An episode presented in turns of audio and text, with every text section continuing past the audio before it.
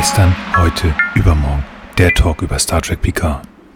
Moin allerseits und herzlich willkommen bei unserer kleinen Star Trek Picard Talkrunde. Wie immer mit dabei der Arne. Hallo Arne. Hallihallo. Außerdem dabei natürlich der Frank. Hi. Hi. Und wie schon eingangs sich selbst erwähnend, der Nils. Hallo Nils. Ja, hallo und schön, dass wir wieder alle da sind. Schön, dass ihr wieder zuhört und schön, dass wir endlich auch nach ja, so ein, so ein bisschen Abstinenz von äh, Star Trek Picard sozusagen. Ich wollte erst Podcasten sagen, aber ich glaube, Arne, du hast äh, das halt wieder viel Podcast gemacht. Also kann man keine Podcast-Abstinenz sagen. Dumm, dumm, dumm, dumm. Ihr beiden, ach, es ist schön, euch wieder zu hören. Endlich können wir mal wieder zusammen sprechen. Ich habe mich da sehr drauf gefreut, gerade auf diese Folge. Ja, Dito, Dito. Wie geht's euch? Mir geht's hervorragend, weil ich darf jetzt ja wieder mit euch pod Na, okay, das ist ein bisschen, äh, ein bisschen zu viel Lobhudelei. Ähm, nee, eigentlich geht's mir ganz gut. Ähm, das, ich habe das Gefühl, das Leben geht jetzt so ein bisschen wieder los, äh, was, was Corona-Beschränkungen angeht.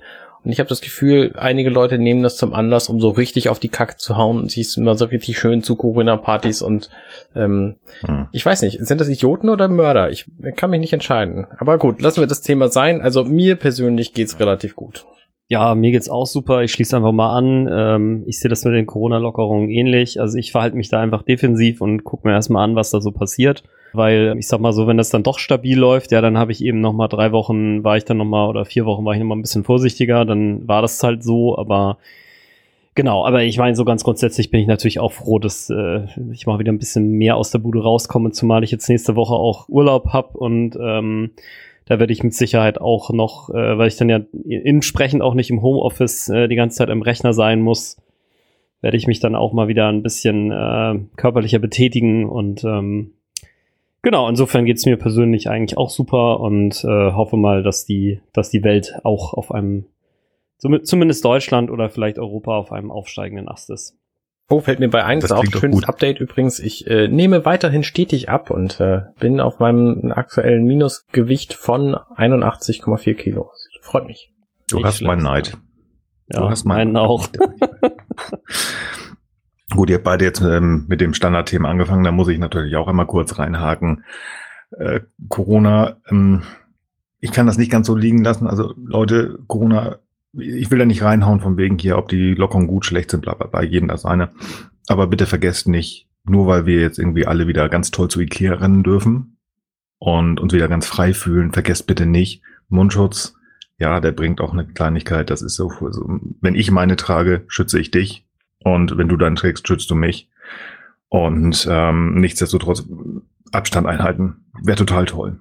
Also, mhm. wir sind noch nicht ganz drüber, aber es wird besser. Gut. Nicht weiter, sonst geht's mir auch ganz gut. Ich habe einen, hab einen Klumpfuß, deswegen kann ich leider nicht anfangen, irgendwie wieder Sport zu machen. Also so ein bisschen. Ähm, ja, Aber Podcasten geht. Home, ja, Podcasten geht auf jeden Sehr Fall. Gut. Ich bin weiter vom Tisch weggerollt. Das ist ein bisschen schwierig. Nee, ich möchte wieder anfangen zu laufen. Ähm, aber das geht noch nicht. Aber ich habe demnächst Arzttermin. Hoffe ich, dass ich das Problem irgendwie gelöst bekomme. Ja. Glück dabei. Ja, danke. Gute Besserung. Dankeschön, Dankeschön. Ich habe das letzte Mal was vergessen. Ich habe bestimmt ganz viel vergessen. Aber eine Sache musste ich einfach ähm, nochmal nachtragen. Und zwar, das ist ein Trivia, was ich mir auch ganz dick aufgeschrieben habe.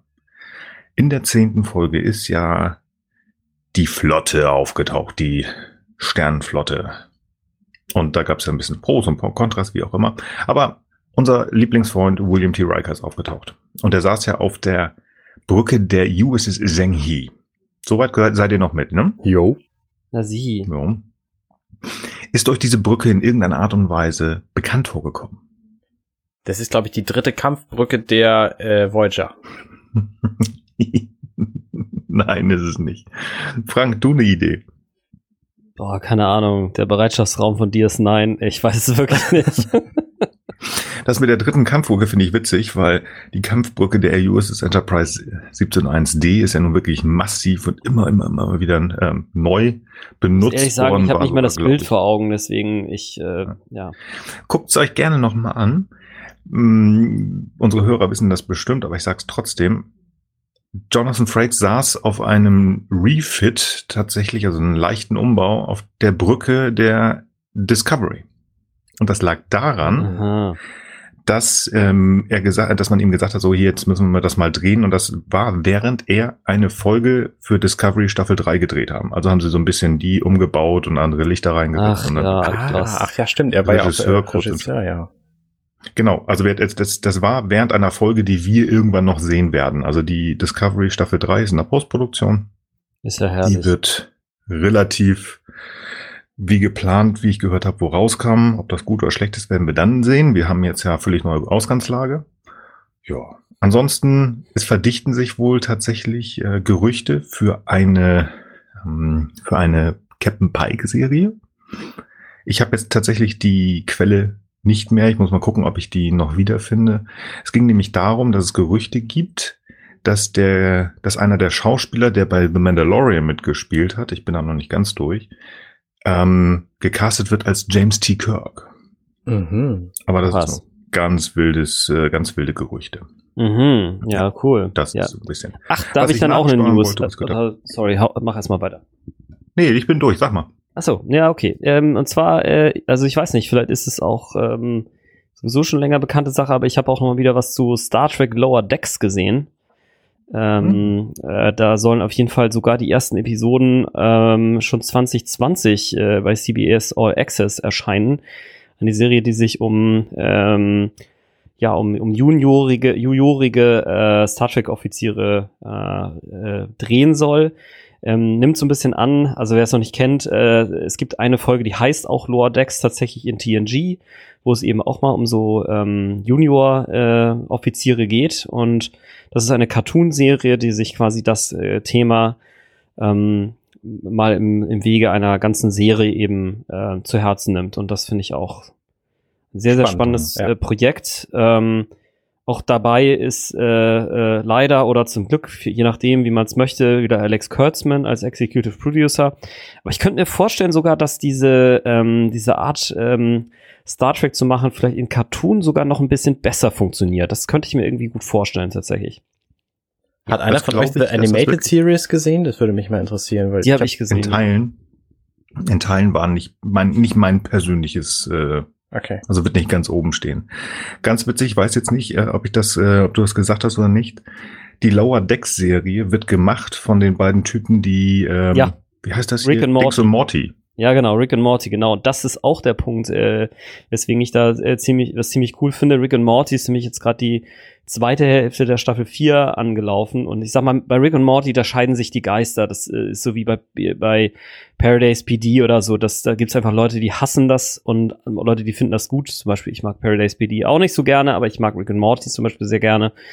Und finde das deswegen total klasse, dass die beiden äh, quasi damit dabei sind. Ähm, äh, gibt vielleicht den äh, Alex Kurtz, der Alex Kurtz Menschen Art, das zu machen, vielleicht nochmal so einen gewissen Pep und deswegen, ich könnte mir vorstellen, dass das ganz cool wird. Natürlich was völlig anderes als jetzt äh, Star Trek PK oder TNG sowieso oder auch ähm, alle anderen Serien, aber und, und ich glaube auch deutlich anders als Animated Series. Also Animated Series ist ja doch eher so eine ja, ich, ich weiß nicht, ob es jetzt zu gemein ist, aber es ist ja doch eher so eine, also kommt mir eher wie eine Kinderserie vor und Lower Decks könnte ich mir vorstellen, dass es so ausgerichtet wird, dass es auch wieder für multiple Generationen funktioniert, so wie, ähm, ja, wie manche andere Produktionen ja auch.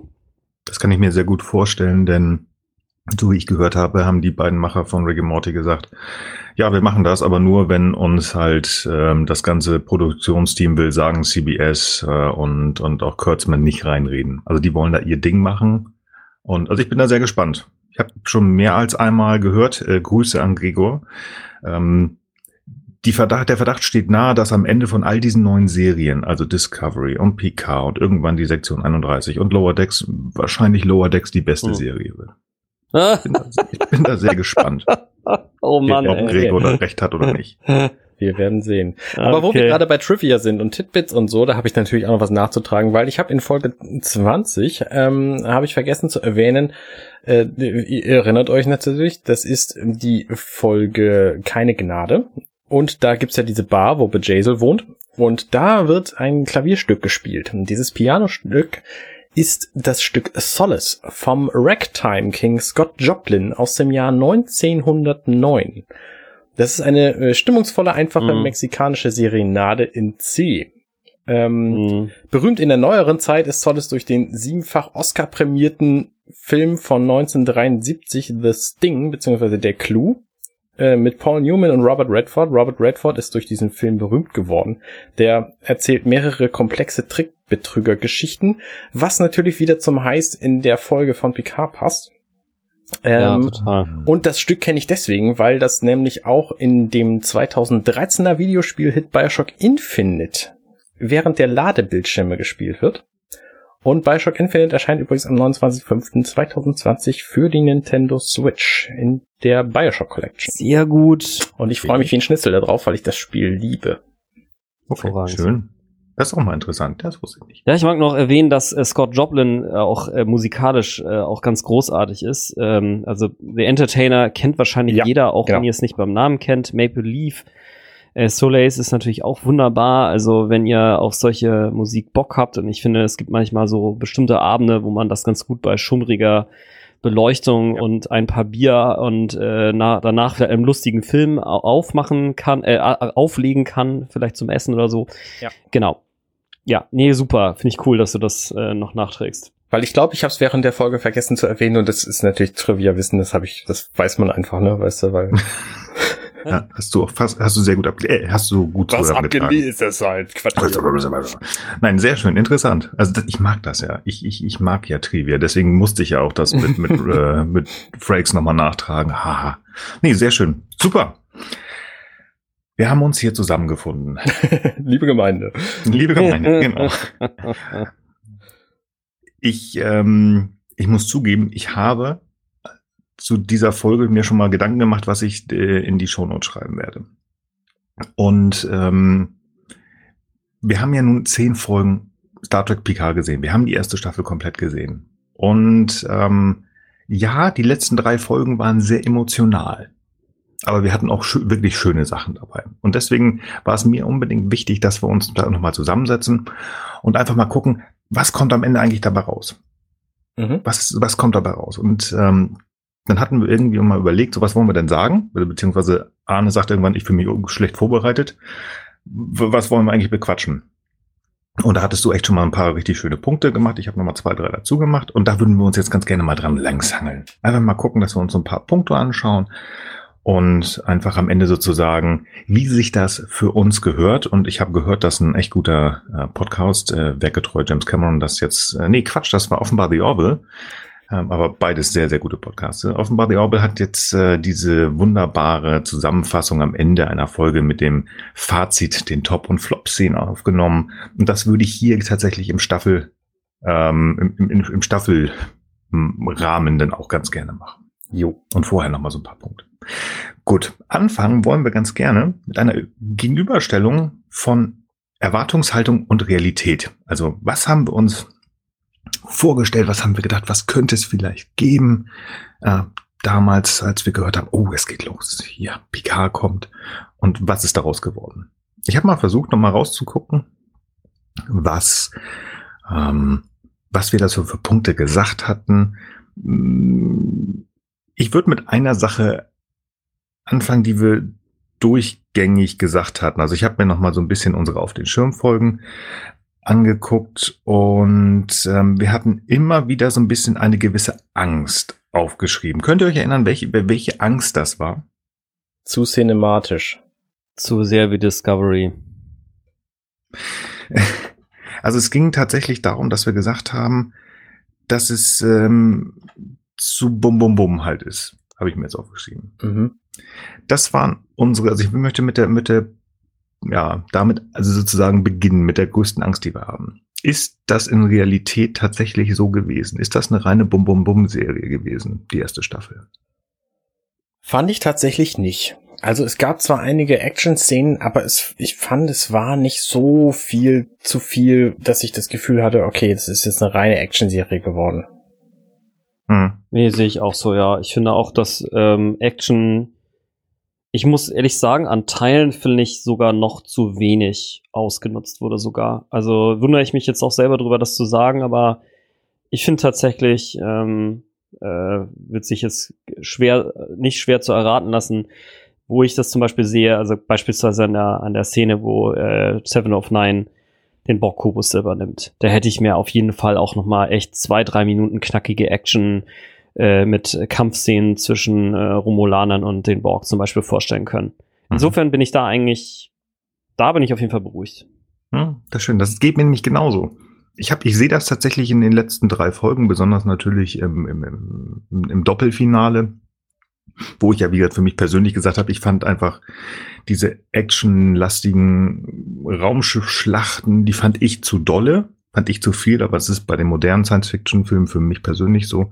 Aber sonst auch, nee, also das finde ich, ähm, da ist unsere Erwartung, wo wir diese Angst haben, die ist nicht erfüllt worden. Also das ging. Mhm. Dann hatte Arne gesagt, dass er ganz gerne oder hofft, eine Welt ohne Sternflotte zu sehen, also kein Militär. Ja, Das das, hat ja ganz gut funktioniert, ja? Ja, ne? Also, na, vielleicht, also ich bin mir nicht ganz sicher, wie das jetzt weitergeht, aber möglicherweise sehen wir ja auch eine komplette Welt ohne Sternflotte, weil ähm, Also- wenn die weiterhin sich so schlecht benimmt, wie sie es bislang getan hat, dann weiß ich nicht, wo das hinführt. Ja, sie hat ja zumindest noch mal einen Weg wieder nach oben gemacht zum Ende. Ja, weiß ich nicht. Ja, so ein bisschen, ja. Zum, zum, zum Misten, äh, zumindest, Vielleicht- zumindest Kirsten Clancy haben wir ja vom Admiral zum Admiral wieder befördert. Genau, vielleicht wird das ja mal ein Recovery statt ein Discovery. Aha. okay. Ich dachte nur beim Admiral und Padmiral, da muss ich auch noch mal ein Mhm. bisschen karlauern. Ja, sehr gut. ja, jetzt bin ich sehr gespannt. Frank, du hattest gesagt, dass du dir Hard Science wünschst. Also Mhm. keinen Sporenantrieb Ja. etc. Mhm. mhm. Ja, ja. Ähm, pff, ja, das, ähm, äh, ja, das hat, das hat so halb funktioniert. Ähm, also, sagen wir mal, ich finde halt diese, diese, diesen Storyplot insgesamt, äh, da kommen wir aber bestimmt auch noch drauf, eben nicht so gelungen. Ich finde halt diese, diese Idee jetzt tatsächlich, dass man so aufgrund solcher Incidents, wie sie da beschrieben werden mit der Mars-Geschichte, da quasi äh, synthetische Organismen komplett bannt, halte ich irgendwie für nicht so wahrscheinlich. Was gab's denn sonst an Technik? Also dann natürlich diese die in, in der, im Finale, wie sich dann da diese Sachen aufbauen, denn dieses komische Magic-Device, äh, äh, mit dem dann nachher noch Probleme gelöst werden. Mhm. Also der, ja, also sagen wir mal, ich bin da so mittel mit zufrieden. Ne? Ich möchte jetzt auch nicht irgendwie so total rummeckern, nur weil mir am Ende der Storyplot vielleicht nicht so gemundet hat. Ne? Äh, Komme ich vielleicht auch mal drauf, dass äh, es einfach auch schwierig ist, sozusagen alle Gemüter so zu ähm, zu, zu äh, zufrieden zu machen. Und ähm, ich finde das, ich finde, das ist tatsächlich so eine, so eine, so eine 2 minus, 3 plus so in etwa, ne? Weil ich finde so, es ist ja schon so, dass wir sonst so äh, alles, äh, alles ist eher so im Rahmen des Kanons. Es gibt halt irgendwie Warp-Antriebe, es gibt Phaser, es gibt, ähm, gut, es gibt jetzt dieses ganze holographische Gedöns, aber das halte ich auch für durchaus vorstellbar, dass das die Weiterentwicklung eben von festen Konsolen geht's jetzt eben zu so virtuellem Krams. Das finde ich irgendwie auch nachvollziehbar. Und so ein paar Sachen sind natürlich schon irgendwie so, dass man da mit den Zähnen knirscht. Also ich zumindest, aber wie gesagt, ich würde sagen, so im, im, im mittleren Bereich tatsächlich. Mhm. Für mich Ja. jetzt. Also ich weiß nicht, wie es euch da gegangen ist, aber.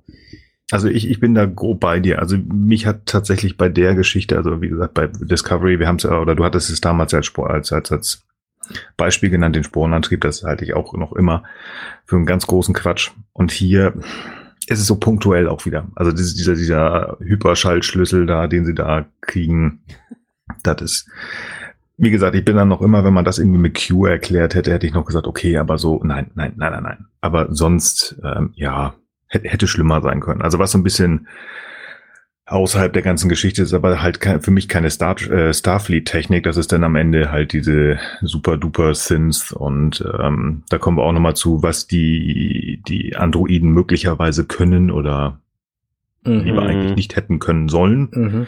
Da kommen wir noch drauf. Das nehme ich so ein bisschen draußen weg, wo ich sage, so diese Übersynth, okay, bla, ja, brauchen wir nicht drüber sprechen. Ja, aber ja. nee, also es geht, glaube ich. Arne, was denkst du? Ich habe tatsächlich auch zwei Punkte, die mich, die mich ziemlich stören an dieser ganzen Geschichte. Zum einen natürlich der Zauberstab, da bin ich glaube ich schon genug drauf eingegangen. Und zum anderen ist es die Tatsache, dass es aus einem einzelnen Neuron möglich sein soll, Datas sämtliches Mhm. Wesen irgendwie wieder aufzubauen. Und das ist einfach, das ist für mich esoterik ge Gebimsel. Ne? Da kannst du auch irgendwelche homopathischen Globuli-Geschichten machen. die Absolut, würden ja. genauso funktionieren. So, das ist also das ja. ist für mich super Bullshit. Da, das hätte ich lieber anders gehabt. Auch dass das Data dann irgendwie in diesem in diesem äh, Raum ist am Schluss und dann irgendwie sich seinen Tod wünscht und dann schalten sie irgendwie die Dinger ab, aber er kann trotzdem aus einem einzelnen Neuron, der ja sonst wo sein kann, wiederhergestellt werden. Nee, nee, das hm. funktioniert irgendwie für mich nicht, plotmäßig auch nicht. Nee, sehe ich auch so, ja. Also das gehört für mich auch so zu diesen 50 Prozent oder, oder 49 Prozent, die da nicht so gut funktionieren. Und äh, wie gesagt, ich will aber nicht allzu hart urteilen, weil hm. ich denk mal, ähm, wir haben halt, also wenn man mal ehrlich äh, jetzt TNG oder Voyager oder auch dieses Nine so durchguckt, äh, also ich meine, das ist halt viel mehr Sendezeit gewesen und dadurch, dass ja jede Folge da auch mehr eine eigene Story ist oder zumindest viele eigene Stories sind, fällt es einfach nicht so auf, wenn in einzelnen Folgen auch mal Klamauk gemacht wird. Und da ist eine Menge mhm. Zeug dabei. Ja, und ich glaube, hier fällt es einfach wirklich so auf, weil einem das Thema natürlich permanent wieder begegnet. Und ich gebe da aber Arne auch vollkommen recht, als ich das gehört hatte, das erste Mal, das mit dem einzelnen Neuron, da habe ich auch innerlich mit den Augen gerollt. Äh, mhm. Das ist einfach natürlich kompletter Murks. Ja, ja. Aber ich gebe auch da Frank wieder recht. Also es war schon ziemlich viel okayes, okayes Zeug in dieser Serie. Also wahnsinnig viel von dem, was die da technisch benutzen, ist jetzt auch nichts Neues gewesen und von daher fand ich das auch großteilig okay. Ich meine, Beam ist zwar eigenartig, aber das kennen wir halt schon seit Ewigkeit so. Also von daher, ja, nee, genau. also Großteil war okay. Genau. Gab ja auch ein paar witzige Sachen, ne? Also in dieser Folge, wo Picard da im äh, Hauptquartier ankommt und es da quasi diese stehenden Beam-Portale gibt. Das fand ich zum Beispiel mal einen interessanten Twist mhm. auf das mhm. Thema mhm. Beam. Ähm, ich fand auch, äh, auch wenn äh, Jurati natürlich so ein Charakter ist, über den man streiten kann, fand ich die Idee dieses äh, in ihrem Blut gelösten Trackers eigentlich eine ganz spannende Idee. Ähm, ja, ich, ich sag mal so, ich, ich kann sogar irgendwie mit der Idee, dass es irgendwelche AIs da draußen gibt, äh, die quasi sozusagen irgendwie das Universum äh, für sich so in Beschlag nehmen, damit kann ich sogar im Prinzip auch was anfangen. Womit ich dann weniger was anfangen kann, ist halt diese wirre Story, dass dann diese AIs auf Signale anderer AIs warten und nur um dann gezielt Massenmord an irgendwelchen biologischen Lebewesen zu vollbringen. Also da, da glaube ich einfach tatsächlich, äh, AIs, die tatsächlich in der Lage wären, intergalaktisch irgendwas äh, zu, voll, zu vollziehen, die interessieren sich einfach nicht. Weder für irgendwelche Mini-AIs, die irgendwo entstehen, noch für irgendwelches Biozeug. Das ist so, als wenn wir irgendwie uns ernsthaft dafür interessieren, was denn jetzt hier an, äh, an, an Krempel unter unserem, unserem, unserem PC oder in der Küche irgendwo halt rumwabert. Klar, wenn es uns dann stört, dann machen wir es halt weg.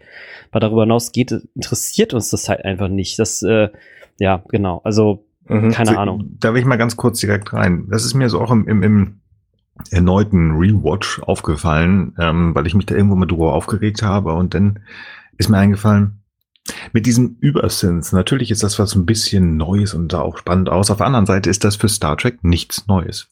Dieses übermäßige Wesen, das irgendwo ist, aber auch, ähm, sag ich mal, das, das ähm, ja, AI-mäßige. Und dann möchte ich als, als Beispiel zum Beispiel die komplette TOS-Serie nehmen. Jede zweite Folge hast du irgendein übermäßiges ja. Wesen, das doch kommt mhm. und irgendwie die Crew der, der Enterprise, hast der U-Enterprise platten. Ja, ja, das stimmt schon, ja. Teilweise auch irgendwelche Roboter, hier zum Beispiel Nomad genannt. Mhm. Das ist die Serie The Changeling. Ja, ja. Äh, die Folge. Stimmt. Da gibt's das. Der erste Film, The Motion Picture, mhm. Feature. Also die Idee ist tatsächlich nicht neu. Nee, ist richtig. Von daher, ja und Vija kommt ja auch, sucht und wenn ich es nicht finde, mache ich platt. Hm, okay. Ja, und die Borg glaub, letztlich ja auch irgendwie, ne, die sind zwar jetzt nicht voll synthetisch und voll AI, aber waren ja im Grunde auch schon so ein großer, überwiegend künstlicher, sehr dämonischer Nemesis. So, mhm. und, ähm, ja, ja. ja. Aber halten wir mal fest, Hard Science geht eigentlich auch.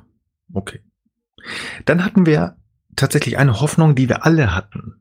Und die stand hier, alte Figuren, alte Figuren, Data, alte Figuren. Arne hat gesagt, eventuell Holodeck-Figuren. Mhm. Und da kann man wirklich nur sagen, wir haben sowohl als auch bekommen. Wir haben den lieben B vorgesehen. Wir haben im Traum und später in dieser hyper-duper Quantensimulation Data gesehen. Wir haben die wunderbare Marina Sirtis äh, gesehen. Wir haben Jonathan Frakes gesehen. Wir haben alte Figuren gesehen. Und es ist auch schon für die zweite Staffel mindestens zwei Figuren angesagt worden. Können wir später drauf kommen, was da möglicherweise in der Zukunft mhm. kommt. Bitte? Können wir später drauf kommen, was da ja, genau. möglicherweise an Figuren noch kommt. auch, auch das ist ja ähm, so, wo man wirklich sagen kann, okay, da können wir einen Haken hintermachen. Das sind die Hoffnungen doch eigentlich, zumindest die, die mir direkt aufgefallen sind, die ich rausgeschrieben habe, sind doch eigentlich erfüllt worden. War nicht im Teaser schon damals die Hand von Data, also die, die mhm. Spielkarten von Data ja. mit den fünf Damen zu sehen und es stand fünfmal Q auf einer Karte und wir haben alle gedacht, oh wow, das ist ja ein super krasser Hint auf eine Person mit diesem Namen. Kam ja, halt nicht. Ja, ja, hm, Das stimmt. War das echt schon im ersten Teaser? Bin ich mir nicht sicher, aber irgendwann im Trailer, glaube ich, gab es diese, diese Zahlen schon. Hm, aber das, auch. Das, das stimmt. Irgendwo haben wir es gesehen, in irgendeinem Trailer oder Teaser. Stimmt. Also ich muss schon sagen, ich habe mir tatsächlich tendenziell noch ein bisschen mehr Screentime mit alten Charakteren gewünscht. Ähm, aber ja, mir war auch klar, aufgrund der, auf der, aufgrund der Ansagen, aufgrund dessen, was wir auf der Premiere gehört haben, aufgrund diverser Vorankündigungen, war es halt ein Pipe Dream. Das war halt klar, dass das jetzt nicht noch mehr wird. Ich würde sogar sagen, gemessen an dem, was ich eigentlich erwartet hatte, ne, dass man vielleicht mal so ein, so ein, so ein so ein fünf Sätze äh, Cameo Comeback hat, ne, so wie meinetwegen nochmal Picard am Anfang der der Voyager Staffel nochmal einmal mit ähm, äh, ähm, nee, am, am Anfang der DS9 Staffel nochmal irgendwie mit äh, ähm, Captain Cisco irgendwie mal kurz ein bisschen sabbelt. Ähm, da finde ich, sind wir tatsächlich eigentlich sogar eher ein, also fühle ich mich sozusagen, obwohl ich mir mehr gewünscht hätte, ganz klar fühle ich mich eigentlich eher ver, verwöhnt. So. Ähm, ja, wie gesagt, ich bin nicht zufrieden damit, ja, trotzdem nicht, aber äh, ähm, gemessen an dem, was ich an realistischen Erwartungen hatte, bin ich eigentlich ähm, verwöhnt. So, also auch wenn das komisch klingt, aber das ist zumindest meine Meinung. Wo wir schon bei Erwartungen an Figuren sind, ich glaube, Nils hat es irgendwann mal gesagt, hier bei IMDb ist Figur XY nur mit vier von zehn Folgen ausgeschrieben. Das hat mhm. sich alles tatsächlich nicht bewahrheitet, weil die ganzen Hauptfiguren, die sind ja quasi in jeder Folge vorgekommen. Ich glaube, ich hatte das damals zu Jerry Ryan Seven of Nine gesagt. Die okay, stand, glaube ich, Jedenfalls würde ich nur mich mit da nicht einer drauf, drin, aber die war, ja. Ich würde mich da nicht darauf verlassen, was bei IMDb steht, bevor die Folgen tatsächlich da gewesen sind. Ja. Nee, nee, da hast du auch recht.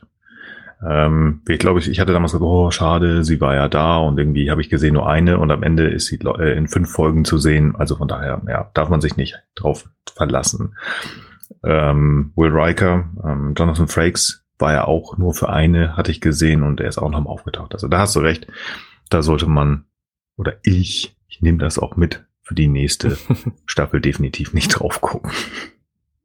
ja. Mir fällt noch was also ein, wenn du nicht noch mehr hast, sowieso. Nee, sag mal. Dixon Hill. Ah, ich erinnere ja, mich daran, ja. dass ihr ein paar Mal gesagt habt, ihr würdet euch so ein bisschen was, äh, so eine Detektivgeschichte so Dixon Hill-mäßig wünschen. Ich meine, das hättet ihr zwar auch wie am Anfang der Staffel immer wieder mal gesagt, aber ich glaube auch davor schon mal. Ja, so ein bisschen hatten wir das ja. In ja. der Folge, ich glaube, es ist die genau. zweite Folge, wo er mit Laris in dem äh, Apartment von Darsh ist und da irgendwie dann, dann irgendwas erforscht mit irgendwelcher sehr kruder Technik der Romulaner.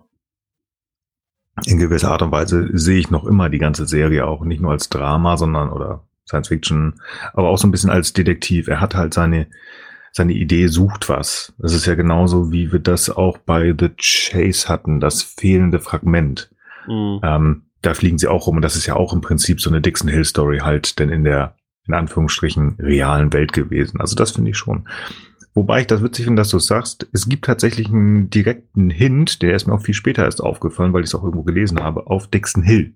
Und zwar ist das sogar in der ersten Folge, kurz bevor äh, Jean-Luc das Interview hält.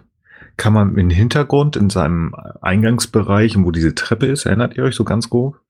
Hm, also er ist im, macht sich fertig, da ist da so eine Treppe ins obere Geschoss und da ist ein Spiegel hinten, meine ich. Oder man sieht es auch direkt nur ähm, so, so, so ein Hutständer, hier ist es so ein Kleiderständer. Ich weiß nicht, ob es in dem Spiegel war oder halt äh, direkt, das kann ich jetzt gar nicht mehr sagen. Aber da ist dieser Dixon Hill Hut drauf zu sehen. Mhm. Also dieser Fedora. Ah. Hm, also so ein bisschen ist es angelehnt. Tatsächlich. Ja, ja finde ich schön. Finde mhm. ich schön. Also kann man auch hier sagen, alte Figuren sind da und hätten vielleicht mehr sein können. Da gebe ich dir wirklich recht, Frank. Ich hätte auch gerne, ich, ich liebe William Riker. Ich hätte zumindest einmal gerne gesehen, wie er ein, das Riker-Manöver macht, also auf die coolste Art und Weise, sich auf einen Stuhl zu setzen. Mhm. Aber gut. Hast du noch mehr auf der Liste? Ich habe tatsächlich äh, jetzt erstmal nichts mehr. Das waren unsere Hoffnungen. Ähm, wir haben so viele Sachen diskutiert, die wir gesehen haben, aber wir haben im ersten Teaser haben wir so ein paar Hoff Hoffnungen verbalisiert.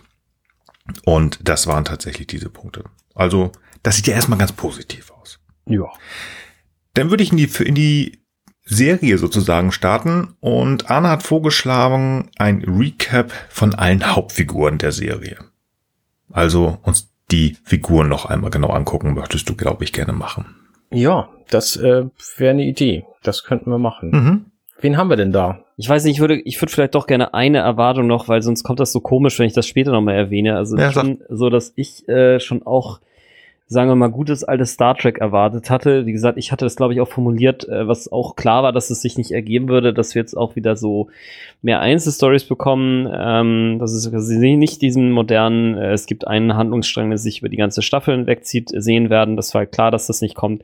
Auch innerhalb dessen hatte ich mir aber ein bisschen mehr klassisches Star Trek gewünscht, ähm, äh, äh, mit eben, äh, sagen wir mal, moralischem Anspruch äh, ein Stück weit mehr und ähm, aber auch der, sagen wir mal, Verstehbarkeit bestimmter Handlungen etc. Und das ist für mich irgendwie nicht ganz so gut äh, umgesetzt worden. Also dass viele Dinge man sich eben zurecht interpretieren muss, wo ich halt ehrlich sagen muss, äh, ähm, jetzt so durch die Gespräche mit euch ähm, bin ich sogar insgesamt damit dann zufriedener geworden, weil sich vieles für mich dann halt entdeckt hat oder wir sozusagen durch Diskussionen, gerade auch am Ende, ne, wo äh, Arne auch mal noch so eine Sternstunde hingelegt hat mit der äh, Erklärung zum Existenzialismus und so weiter. Ähm, das wäre mir tatsächlich sonst entgangen und äh, das fand, fand ich ein bisschen schade, dass da quasi die Serie nicht die, die, die sich die Mühe gegeben hat, das an manchen Stellen einfach vielleicht noch ein bisschen expliziter zu machen, so dass man vielleicht äh, viele der implizit enthaltenen Inhalte und Handlungselemente vielleicht auch äh, äh, quasi mit etwas mehr Leichtigkeit aufnehmen kann. Ja, aber ansonsten bin ich auf äh, d'accord, wenn wir weitergehen, wenn ihr da jetzt keine Kommentare zu habt. Also moralische Dilemmata in der Serie, da will ich jetzt gar nicht mit anfangen. Also da habe ich bin ich schwer enttäuscht. Ja, Mhm. Da können wir ja tatsächlich, äh, wenn man möchte, im persönlichen Fazit nochmal was zu sagen. ja, alles klar. Wollen wir mit Jean-Luc anfangen? Jupp. Jo. Arne. Hat er sich groß verändert über die Serie hinweg? Das ist ja eigentlich die Frage, die wir wissen wollten. Also wir haben ihn ja gekannt vorher, äh, zuletzt aus dem Film Nemesis, wenn ich mich nicht irre. Und Mhm. ähm, da war er schon relativ oll, aber ähm, war im Grunde immer noch so wie in der, in der Serie TNG. Und jetzt ist er Mhm. halt schon ein sehr, sehr anderer Typ geworden. Also er ist einfach 15 Jahre lang auf seinem Weingut irgendwie nur rumspaziert. Und der, der Actionheld, den ich damals in, in Star Trek 8 so bewundert habe, wow, in dem Alter sieht er noch so gut aus, das möchte ich ja auch gerne, das ist er halt jetzt bei weitem nicht mehr. Also er hat schon krass abgebaut in der Zwischenzeit. Und ähm, ich glaube. 79, ne? Naja, natürlich, klar. Aber ähm, ich glaube, dass das auch, ähm, dass es sich auch nicht, nicht mehr ändern wird. Also auch wenn er jetzt am Ende der, der Serie, der, der Staffel einen neuen Körper gekriegt hat, äh, es ist halt auch wieder ein alter Körper so. Also ein auf alt. Mhm. Ich, wie das verstehe ich überhaupt nicht, ehrlich gesagt. Aber ähm, Mhm. und ansonsten, ähm, er war halt genauso bissig wie vorher. Ich finde seine, seine Beziehungen zu anderen Leuten, die, ähm, ja, die haben sich nicht, nicht, ich bin da nicht ganz mit zufrieden, ehrlich gesagt. Also, äh, zu Ruffy natürlich die Beziehung, die fand ich ganz okay, aber dass er so völlig blauäugig irgendwie auf Dr. Gerati zugeht und sagt, ja klar, dann kommst du halt mit, so, du hast mir gerade gesagt, du möchtest unbedingt mitkommen, ähm, ohne diese ganzen Security-Geschichten zu bedenken, wo Ruffy ihn ja dann darauf hinweist, das finde ich schon, das, das ist eigentlich atypisch. Mhm. Ja, finde ich auch. Es steht außer Frage, Jean-Luc Picard, so wie ich ihn von früher kenne, das ist äh, noch immer mein Held. Und hier jetzt, ah, ich bin extrem hin und her gerissen. Er hat seine Punkte, er hat seine, seine Momente, die ich echt, echt super finde, die ich ganz toll finde. Das ist unter anderem wirklich also dieser Moment, wo er mit, mit Dash ganz an, am, am Anfang spricht, Mhm. wo sie ihn findet. Das ist einfach so, so boah, geil. Mhm. Ähm, diese Bissigkeit, die er an Teilen hat, also auch ähm, wenn ich das nicht gut finde, aber manchmal dieses, ähm, was nehme ich da, äh, dies, das war die, die, die, die Absolute Candor, die vierte Folge, wo er Elno so extrem anmacht, nachdem er da unten diesen, diesen äh, ehemaligen Senator mhm. äh, geköpft hatte. Das glaube ich tatsächlich hätte ein Picard von früher auch gemacht. Also dass diese Art und Weise irgendwo passte noch so ein bisschen. Auf der anderen Seite, ja, er ist 20 Jahre älter geworden, verbittert. Es ist irgendwo vielleicht in gewisser Art und Weise zu verstehen. Dazu habe ich mir auch jetzt überlegt, okay, dass er nicht mehr so ganz so gerade läuft wie damals. Er hat halt da sein neurologisches Problem. Also ich bleib noch mal dabei. Für mich ist das gemäß ähm, gestern, heute Morgen, das ist das igomodische Syndrom. Ähm, vielleicht hat das auch ein bisschen sich verändert. Die Frage nur, will ich das sehen? Will mhm. ich das sehen? Ähm, ich bin damit nicht ganz zufrieden, bin ich ganz ehrlich. Ich habe das immer wieder gesagt, ich möchte diesen alten OP wieder haben aus der ersten Folge. Das ist eigentlich das. Ich möchte meinen straighten Captain haben, der ein Detektiv spielt, ähm, der sein, sein, seine letzte Mission oder die vorletzte oder vorvorletzte, egal was man uns denn jetzt verkaufen möchte, der die bestreiten möchte. Und aber trotzdem der OP ist, aber der auch führen kann. Und hier war das teilweise zu bissig und so für mich schon wirklich, wo ich sage, das ist nicht Jean-Luc Picard, wie ich ihn sehen möchte. Die Frage ist jetzt für mich, bleibt es so? Neuer Körper, ja, ähm, der genauso aussieht wie es, gut aus äh, wahrscheinlich logischen Gründen damit Patrick Stewart weiterspielen kann. Aber dadurch, dass seine Krankheit weg ist, vielleicht gestatten ihm die Schreiber jetzt wieder etwas freier, wieder etwas entspannter zu sein. Das würde ich. Würde ich auch später besprechen ja. wollen. Alles, was irgendwie in Staffel 2 und Hypno Hypnotisieren, nee, das ist das falsche Wort, ähm, Spekulationen äh, ähm, übergeht, das würde ich, glaube ich, jetzt sein lassen. Das, das, bin ich bei dir, aber das ist, geht bei mir einfach rein, weil ich sonst so nicht zu Ende kriege. Sonst ist das ein offener Punkt für diese mhm, Figur, okay, für mich. Okay. Bin denn auch jetzt fertig. Frank, was sagst du zu Jean-Luc Picard? Ja, ich habe die ganze Zeit auch hin und her überlegt. Also, ich sag mal, mein Erklärungsmodell dafür, dass er nicht mehr der Picard ist, der ist, ist äh, zweigestaltig. Also einmal klar ist es diese Zeit, die jetzt sozusagen ähm, zwischen, also, also die jetzt für Picard, also den, den, den, die Figur vergangen ist, ähm, kann man darin begründet sehen. Für mich liegt es auch in dem Schauspieler begründet, der einfach jetzt 18 Jahre Picard-Pause hatte. Natürlich klar, immer mal kleinere, was weiß ich, in Robot Chickens oder so, ne, wo er irgendwie nochmal sich und Picard irgendwie wechselweise nochmal irgendwie darstellt oder so aber in, in, insgesamt sozusagen, also die Tiefe, mit der er natürlich während der TNG-Zeit auch in den Charakter reinkommen konnte und das äh, ist natürlich auch seine Größe, seine, seine, seine Durchbruchsrolle gewesen. Also das Herzblut, das er quasi da hat, investieren äh, wollen und müssen, um sozusagen selber groß rauszukommen, um seine Liebe zu Shakespeare mit einzuarbeiten. Das hat natürlich auch alles viel mehr Zeit gehabt, ne? Völlig klar. Und ich finde auch, man sieht einen qualitativen Unterschied zwischen den frühen TNG und den späten TNG-Folgen. Und er ist natürlich jetzt auch kein Neuling, was jetzt die Rolle Picard angeht, ist auch klar.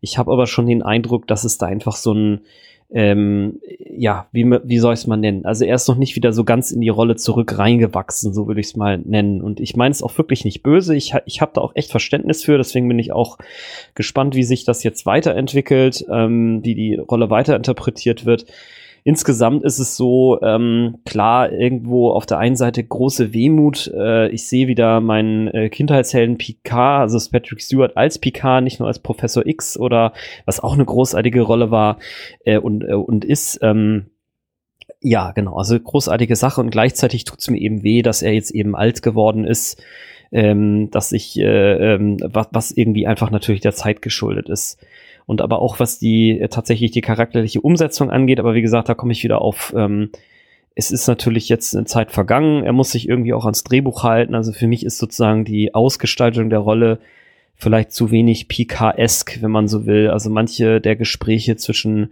ihm und Dash, die hätte man vielleicht im Lichte früherer Folgen noch ein bisschen mehr ausgestalten können, dass er da quasi noch mehr Input gibt, ne, was sozusagen wieder dem Argument zugutekommt, was ich schon gesagt habe, dass ich da quasi mir mehr Explizitheit zu gewissen Dilemmata oder zu Fragestellung etc. erwartet hätte. ja, also insofern sagen wir mal ein etwas durchwachsenes Bild, äh, wo ich aber auch denke, ähm, die Rolle hat durchaus für Staffel 2 nochmal Potenzial. Ich sag mal, ich persönlich hatte mir so ein bisschen gewünscht, dass ähm, Picard vielleicht so jemand wird wie mein wie, das, wie der idealtypische Opa. Im Grunde genommen schließe ich mich da Nils mit an, so ein bisschen, äh, glaube ich zumindest. Äh, und zwar jemand, der sozusagen irgendwie aufgrund seiner vielfältigen Erfahrung, seiner Weitgereistheit einfach ähm, mit so einer gewissen Ruhe und Erfahrung auf alles eingeht und das, das, das, ich glaube, das ist auch so ein bisschen das Bild, was sie versucht haben zu benutzen für den Charakter. Und wie gesagt, ich bin mal gespannt, ob das noch ein bisschen weiter wächst. Ich habe noch ein paar, paar Punkte äh, an, zu ergänzen die mir vorhin nicht eingefallen sind. Also zum einen, er hat natürlich auch wieder seine seine lustige Seite zeigen dürfen ähm, in keine Gnade, wo er den den Sinister äh, Französen spielt zum Beispiel. Stimmt, ja. Fand ich total gelungen, also sehr sehr sehr schön. Ähm, dann fand ich aber, das haben wir auch in der Folge schon besprochen, die Szene, wo er, ich glaube, es ist am Ende von Episode 9, wo er eingesperrt wird und einfach in seinem Zimmer liegt und sich denkt, ja gut, okay, dann liege ich hier halt rum, während die ganze Welt in den Arsch geht. Ähm, mhm. Das ist so der Teil, der mich stört. Und ich glaube, was mir auch tatsächlich gut gefallen hätte, wäre, wenn er so eine Art Gandalf wird, der in bestimmten, in bestimmten. Momenten einfach äh, eingreift, aber letztlich eben nicht mehr die Hauptfigur ist, die irgendwas macht, sondern quasi nur der, der mit seinem, mit seiner Weisheit und seinem Wissen und Erfahrung glänzende Mensch, der irgendwie im, im Hintergrund arbeitet. Was natürlich für so ein General oder so ein Captain, wie er früher war, einfach auch eine, eine hervorragende Weiterentwicklung wäre. Aber ne, mal gucken, ja. jetzt wo er so einen Golem-Körper hat. Ja, ja. Genau. Ich finde das, ich finde das sehr spannend, dass du gerade Patrick Stewart in die Rolle seines besten Freundes drücken willst, Ian McKellen. Magneto meinst du? Ja, Magneto. Nee, ich meine tatsächlich Gandalf. Denn Gandalf, hast du ja gesagt, äh, du siehst ihn als Gandalf und das ist halt äh, ja auch Ian McKellen. Finde ich sehr spannend. Ja, oder Dumbledore oder halt irgendjemand, ja. der total mächtig ist, das aber nicht benutzt ständig, sondern ja, einfach irgendwie durch seine Weisheit mhm. sich Der immer ganz schnell nach Minas Tirith muss. Ich komme gleich wieder. Ihr macht das schon. Genau, ja. Also ich ähm, ich hatte mir eigentlich für Picard ein bisschen mehr so die Rolle gewünscht, ähm, die er für mich auch in Nemesis und in den Filmen gespielt hat. Also er ist jetzt sozusagen der Ehren-Captain äh, und dann Admiral und er ist sozusagen eine zentrale Figur äh, in Starfleet und ist dann vielleicht irgendwann jetzt auch natürlich da dann auch mal raus, aber er ist trotzdem immer noch jemand, der quasi irgendwie äh, gerufen wird und der immer noch eine Rolle spielt und und und die sozusagen durch seinen seinen Einfluss, durch seine Erfahrung und durch seine Moral sozusagen die das Gute, was für mich die Föderation eigentlich immer repräsentiert hat, auch weiter eben voranbringt. Und ähm, da, äh, ja, im Prinzip damit halt sozusagen den guten Kern, den ich eigentlich immer in Starfleet gesehen habe, halt, halt einfach weiter florieren lässt. Ähm, und, und das konnte natürlich jetzt nicht passieren, weil wir ja jetzt eben diese, sagen wir, dieses dunklere Kapitel eingeschlagen haben, eben nachdem da äh, den Romulanern erst äh, nur nicht so gut geholfen werden konnte, danach nicht mehr geholfen werden wollte ähm, und er im Prinzip damit dann ja auch äh, mehr oder weniger äh, äh, in Ungnade gefallen ist und, und mehr oder weniger äh, ähm, unschön aus Star Trek ausgetreten oder ausgetreten wurde, ausgetreten ist oder ausgetreten wurde. Um, ähm, und, und es ist natürlich klar, dass er vor dem Hintergrund vielleicht eher so ein bisschen der vergrätzte, vereinsamte Picard ist, was im Grunde genommen ja auch ein bisschen zu dem passt, was wir als äh, von dem alten Picard aus der Folge gestern, heute, übermorgen, nachdem ja letztlich der Podcast auch benannt ist, mhm. ähm, ja gesehen haben. Ne? Da war ja im Prinzip auch, wie gesagt, so Moment, sagtest du gestern, heute, übermorgen? Ja, gestern, heute, das morgen. Gerne. Sorry. genau. Ähm, jedenfalls. Ähm, ja, also da ist er im Prinzip ja auch, sagen wir mal, dieser Wurzelzwerg, der irgendwie alleine vor sich hintüdelt und so ein bisschen dement ist. Und das ist er jetzt hier nicht aber er ist ja trotzdem, sagen wir mal, so ein etwas gebrochener Mann.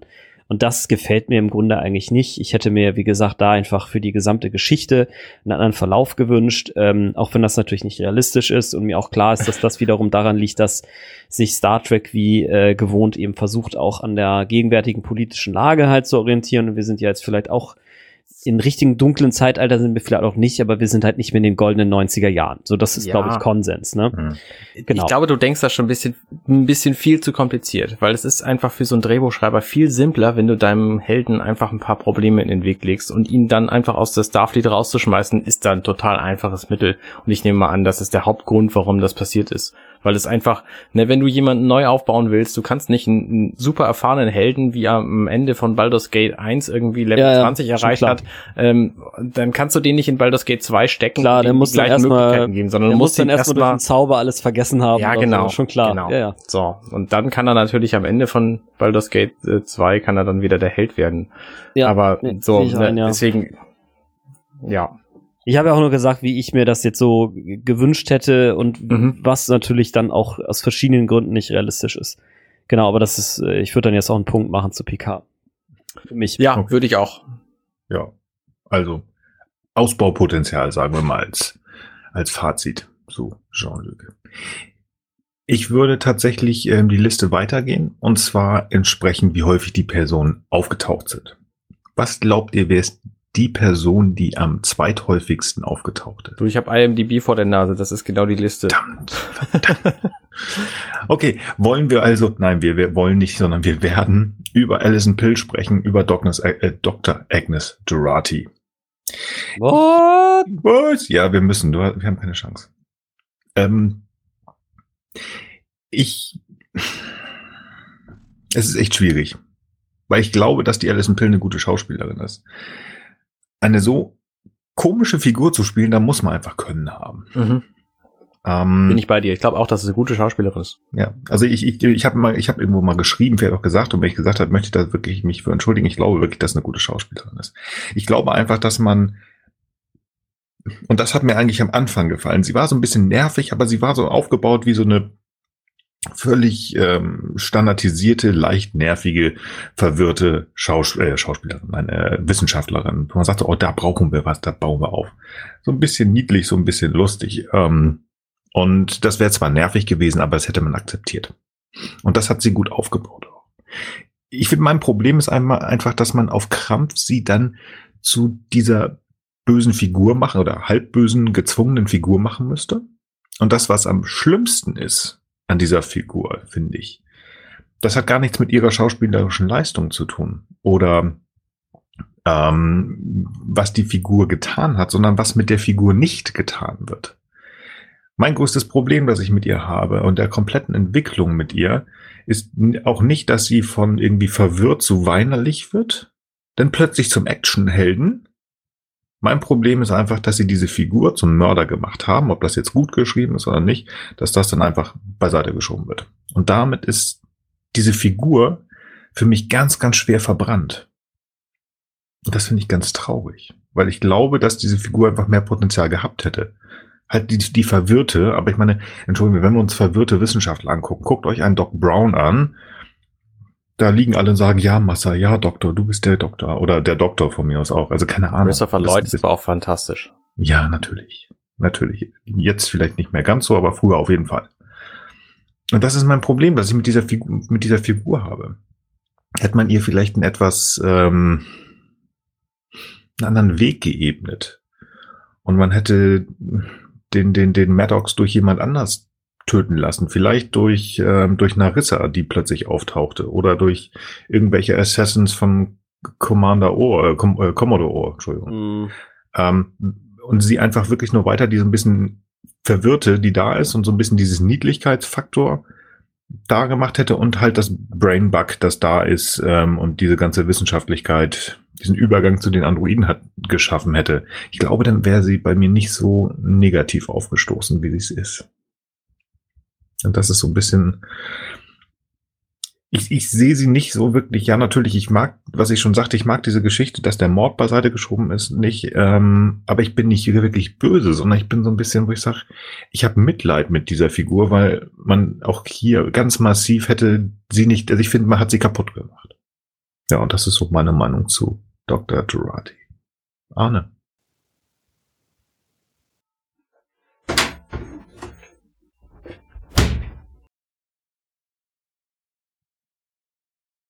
Hallo?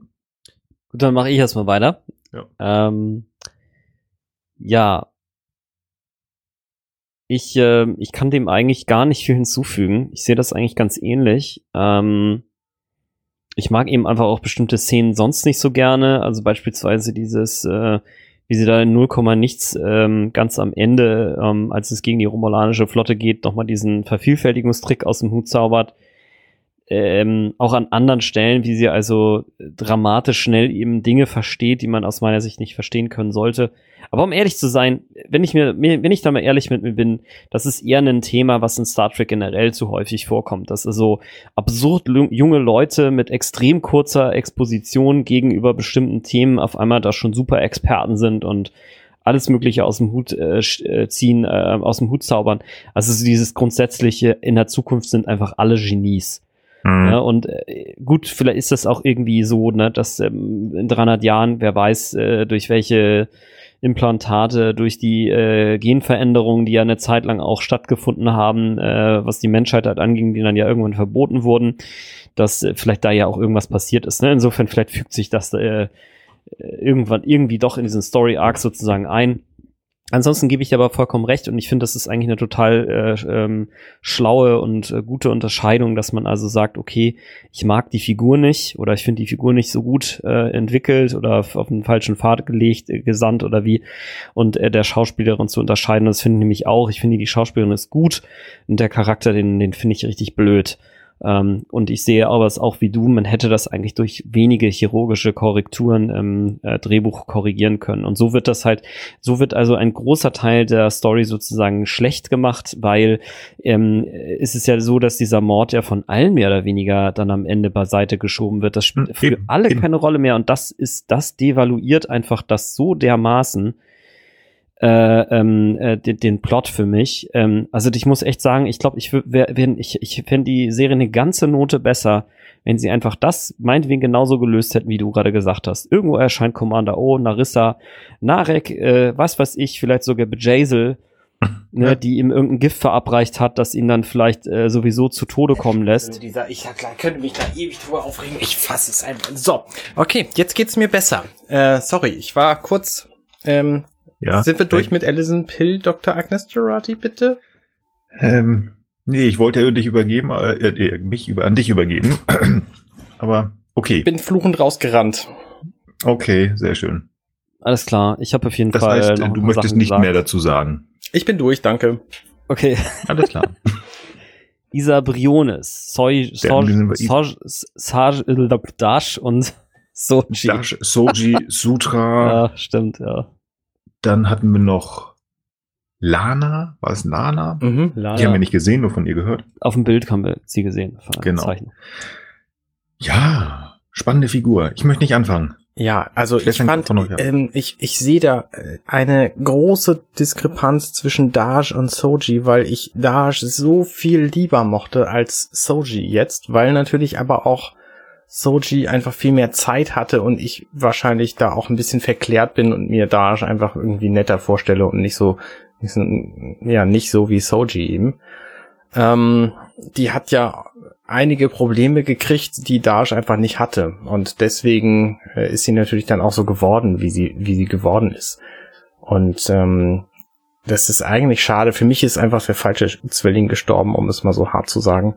Und ähm, für die für den Plot war das natürlich irgendwie relevant, aber ich hätte lieber Dash behalten als Soji. Ja. Da kann ich direkt ein, weil mehr habe ich dazu nicht zu sagen. Also nur eine Sache. Dash hätte ich auch sehr viel lieber gesehen. Soji, und das hat man, glaube ich, immer wieder gehört, Soji geht mir einfach nur für Nerven.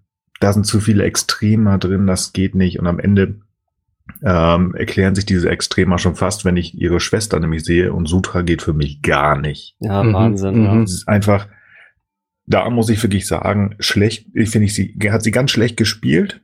Ich habe die, die, die Farbgebung der Figur nicht. Warum haben sie sie jetzt so Data-like versucht zu machen? Also wirklich mit dieser goldenen Haut und extremen Augen, wo man sagt so über ihre Schwester. Also ja, von mir ist die, die frühe Generation, aber Entschuldigung, ist, ist, ist Dr. Sung da wirklich innerhalb von drei Jahren so viel schneller oder besser geworden?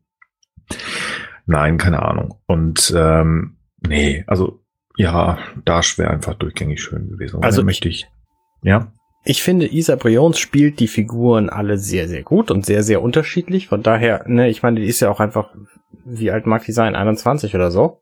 Hattet ihr nicht gerade Geburtstag, als wir da waren? Ja, 17. genau. Juni? Äh, 17. Ja, Januar? wir haben für sie gesungen. Genau. Ähm, die ist einfach wahnsinnig jung und ich finde, dafür spielt sie das sehr gut. So, die hat einfach eine schwierige Rolle gekriegt in diesem, in diesem Stück, weil die nämlich nicht nur zwei verschiedene, also ne, mit Sutra dann drei, äh, zwei verschiedene Figuren spielt, sondern die auch jeweils eine eigene Wandlung durchmachen lässt. Und das finde ich klappt sehr gut. Also ne, bei Dash zum Beispiel die Wandlung einfach von normalen Menschen zu irgendwie Superroboter und bei äh, Soji dann eben auch die Wandlung von Mensch zu äh, Roboter zu Bösewicht wieder zu normalen Menschen. Das klappt Mhm. schon sehr okay. Also ne, was was die schauspielerische Leistung da angeht, habe ich nichts Also, zu bemängeln. Ich finde nur die nicht- nicht- Figuren einfach nicht cool.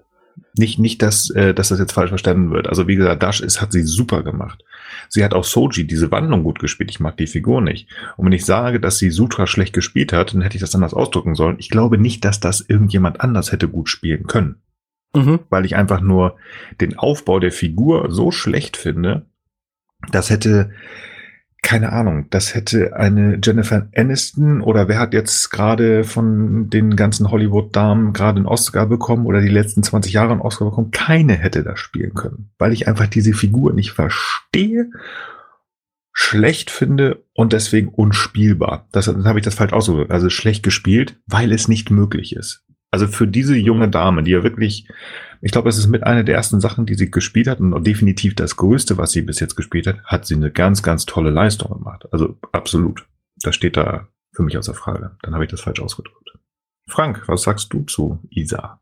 Ja, ich, ich kann mich da im Groben eigentlich auch anschließen. Ich denke auch, auch Meryl Streep äh, hätte das nicht besser hingekriegt. Naja, vielleicht schon, aber das äh, ist, glaube ich, auch nicht ganz fairer Vergleich. Ähm, ja, ich finde auch, die, die Figur ist einfach nicht so doll entworfen. Also ähm, ich, ich finde eben, also ich habe jetzt eben so Data als Figur im Hinterkopf und denke halt, ähm, Data hat natürlich auch gewisse Naivität gehabt und ist durch Lore ja auch mal in Versuchung geführt worden und so weiter. Aber ich finde halt die, die, Begründ die Begründung, weswegen sie jetzt quasi da diesen, äh, quasi diesen, diese Zerstörerin fast wird, das ist nicht für mich nicht ausreichend gut belegt, warum sie diesen Twist macht. Ähm, das ist aber eher eine Frage des Storyplots als der Figur. Da kann man halt nur sagen, warum ist die Figur da nicht, nicht stärker? Und ähm, das betrifft aber dann längst auch nicht nur ähm, nur nur nur Dash, äh, äh, äh, Soji, sondern auch alle anderen äh, Suns da, die da im Prinzip äh, Sutra äh, redet fünf Sätze und alle sind hier, ihr sind ihr hinterher, als wenn die alle so blöd wären und keiner sozusagen seine eigenen Schlussfolgerungen ziehen könnten. Also der ist viel logischer gefunden, dass es da zum Beispiel zwei Lager gibt. Und sie ist dann, vielleicht gibt's das extreme Lager und die haben vielleicht aufgrund ihrer Erfahrung auch entsprechende Gründe, warum sie vielleicht sich eher hinter diese Ansicht halt klemmen und die dann vielleicht gegen den Widerstand ihrer Schwestern und Brüder dieses Ding meinetwegen da umsetzen und dadurch vielleicht diese komischen Wesenheiten gerufen werden. Also das hätte ich wesentlich sinniger gefunden und irgendwie glaubwürdiger. Da hätte man jetzt von mir aus auch nicht ultra kompliziert werden können, aber sozusagen so ein extra Twist, der den Storyplot natürlich etwas komplizierter gemacht hätte, hätte da für mich die ganzen Figuren sinnvoller erscheinen lassen. Und ansonsten stimme ich euch zu. Hm. Ja, neues Thema. Also, Michelle Hurt. ich wollte nur einmal ganz Musiker. kurz sagen, also hat sie, hat sie gut gemacht. Raffi Musiker, ja? Wow, Raffi Musiker Michelle Hurt. Eine fantastische Schauspielerin. So viel Charisma habe ich selten gesehen in irgendwelchen Rollen, in irgendeiner Serie, geschweige denn Star Trek. Also finde ich richtig, richtig gut. Und auch ihren Story-Arc fand ich fand ich tatsächlich ganz okay. Also es ist alles irgendwie nachvollziehbar. Sie ist total verzweifelt am Anfang, ähm, wahnsinnig wütend auf Picard. Äh, dann hat sie das Problem mit ihrem Sohn. Dann ähm, äh, findet sie sich irgendwie mit der Sache ab und dann stellt sie fest, dass sie Picard im Grunde doch liebt, was natürlich die Begründung ist für, da, für all das, was da passiert ist. Und die Liebe ist natürlich eine platonische Liebe. Ähm, ich kann Mhm. das, kann, ich kann das nachvollziehen. Ich bin auch mal mit einer Freundin, mit einer, einer, einer Freundin Bahn gefahren und dann sagte sie zu mir, ich liebe dich. Und ich dachte, ja, ich weiß genau, was du meinst, hätte ich jetzt aber auch nicht gesagt, so, weil das impliziert immer was anderes. Ähm, Hm. und dann ähm, eben am Schluss diese, diese Queer-Geschichte mit Seven of Nine finde ich super. Hm. Frank? Ja, für mich Was sagst du zu Für mich sie auch deutlich die stärkste Schauspielerin insgesamt. Ich finde sie sogar noch äh, ja, vielleicht ist es jetzt, ist jetzt ein bisschen hart, das zu sagen. Also besser als Patrick Stewart, vielleicht dann insgesamt doch nicht, weil ich mit Patrick Stewart natürlich mehr verbinde.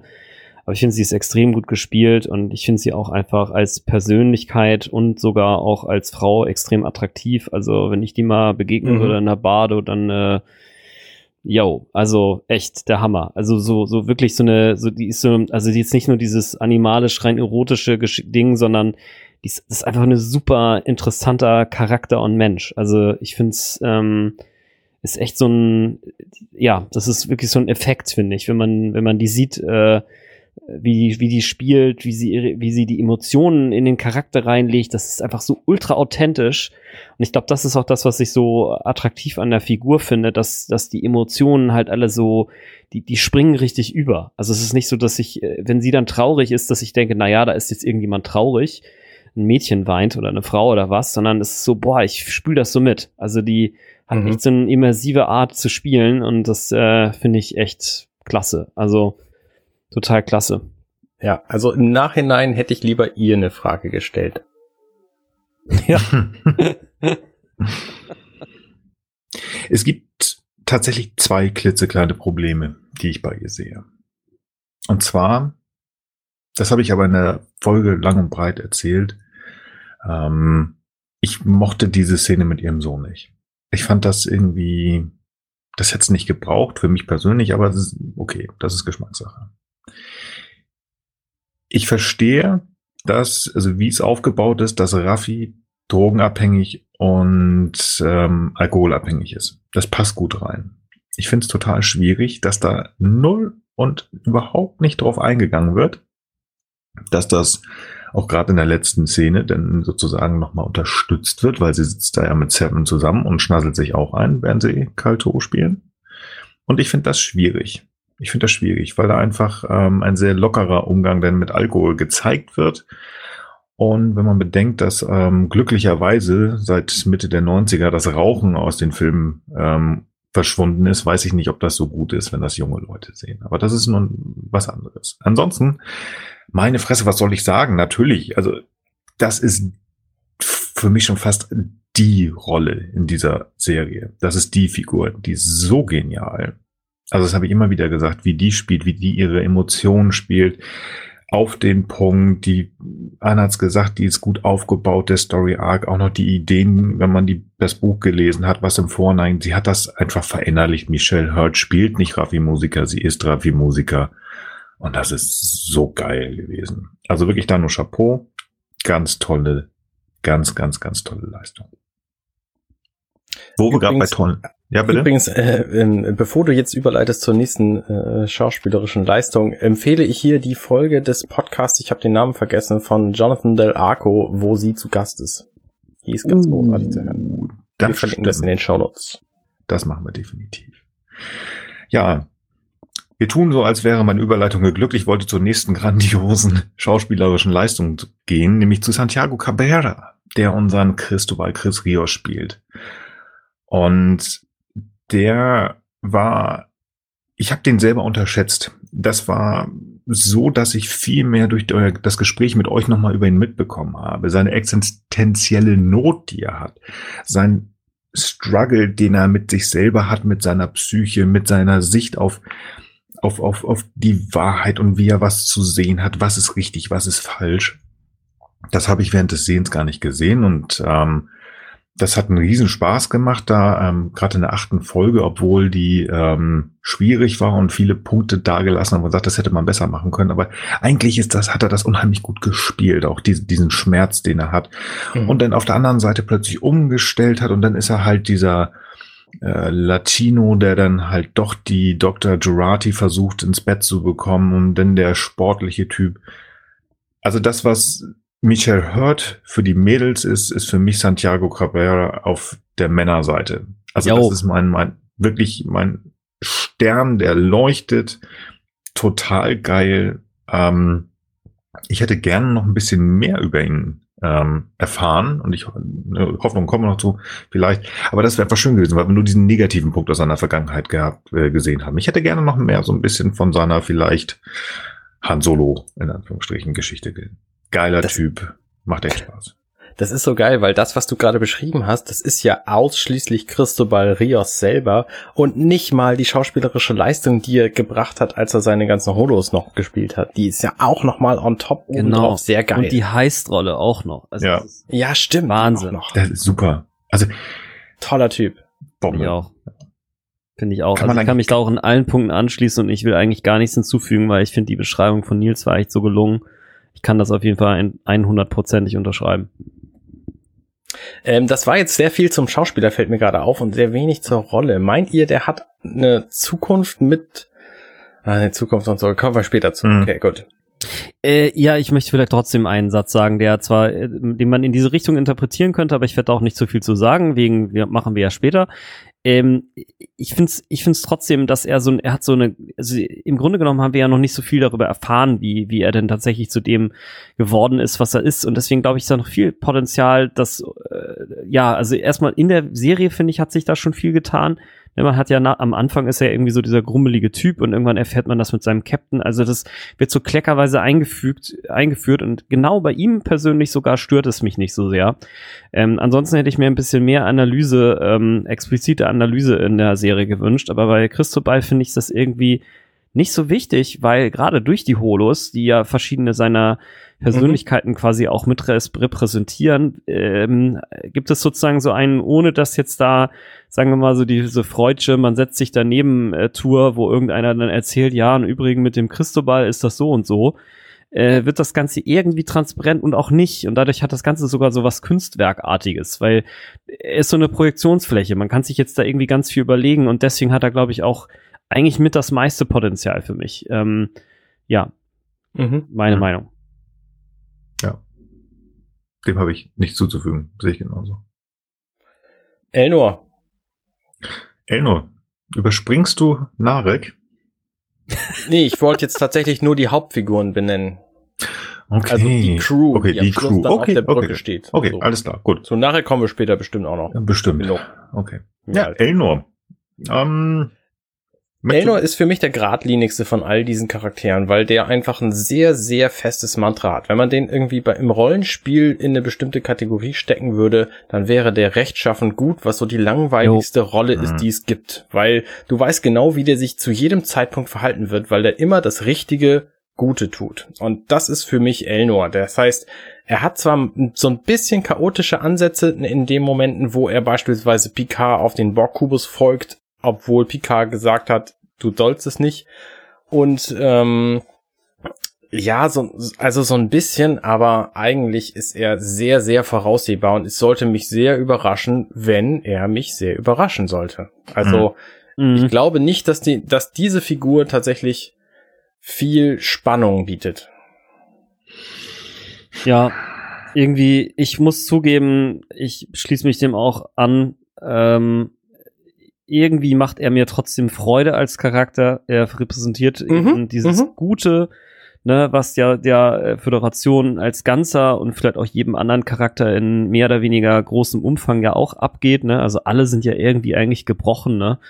Äh, auf die irgendeine oder andere Weise. Das ist bei ihm natürlich klar. Er ist irgendwie da alleingelassen worden in diesen äh, äh, in diesem, in diesem, ähm, in diesem Frauenorden, ne? aber letztlich ist er ja dennoch ein ziemlich abgerundeter äh, Charakter oder eben ein sehr glatter Charakter, aber jetzt hier im positiven Sinne.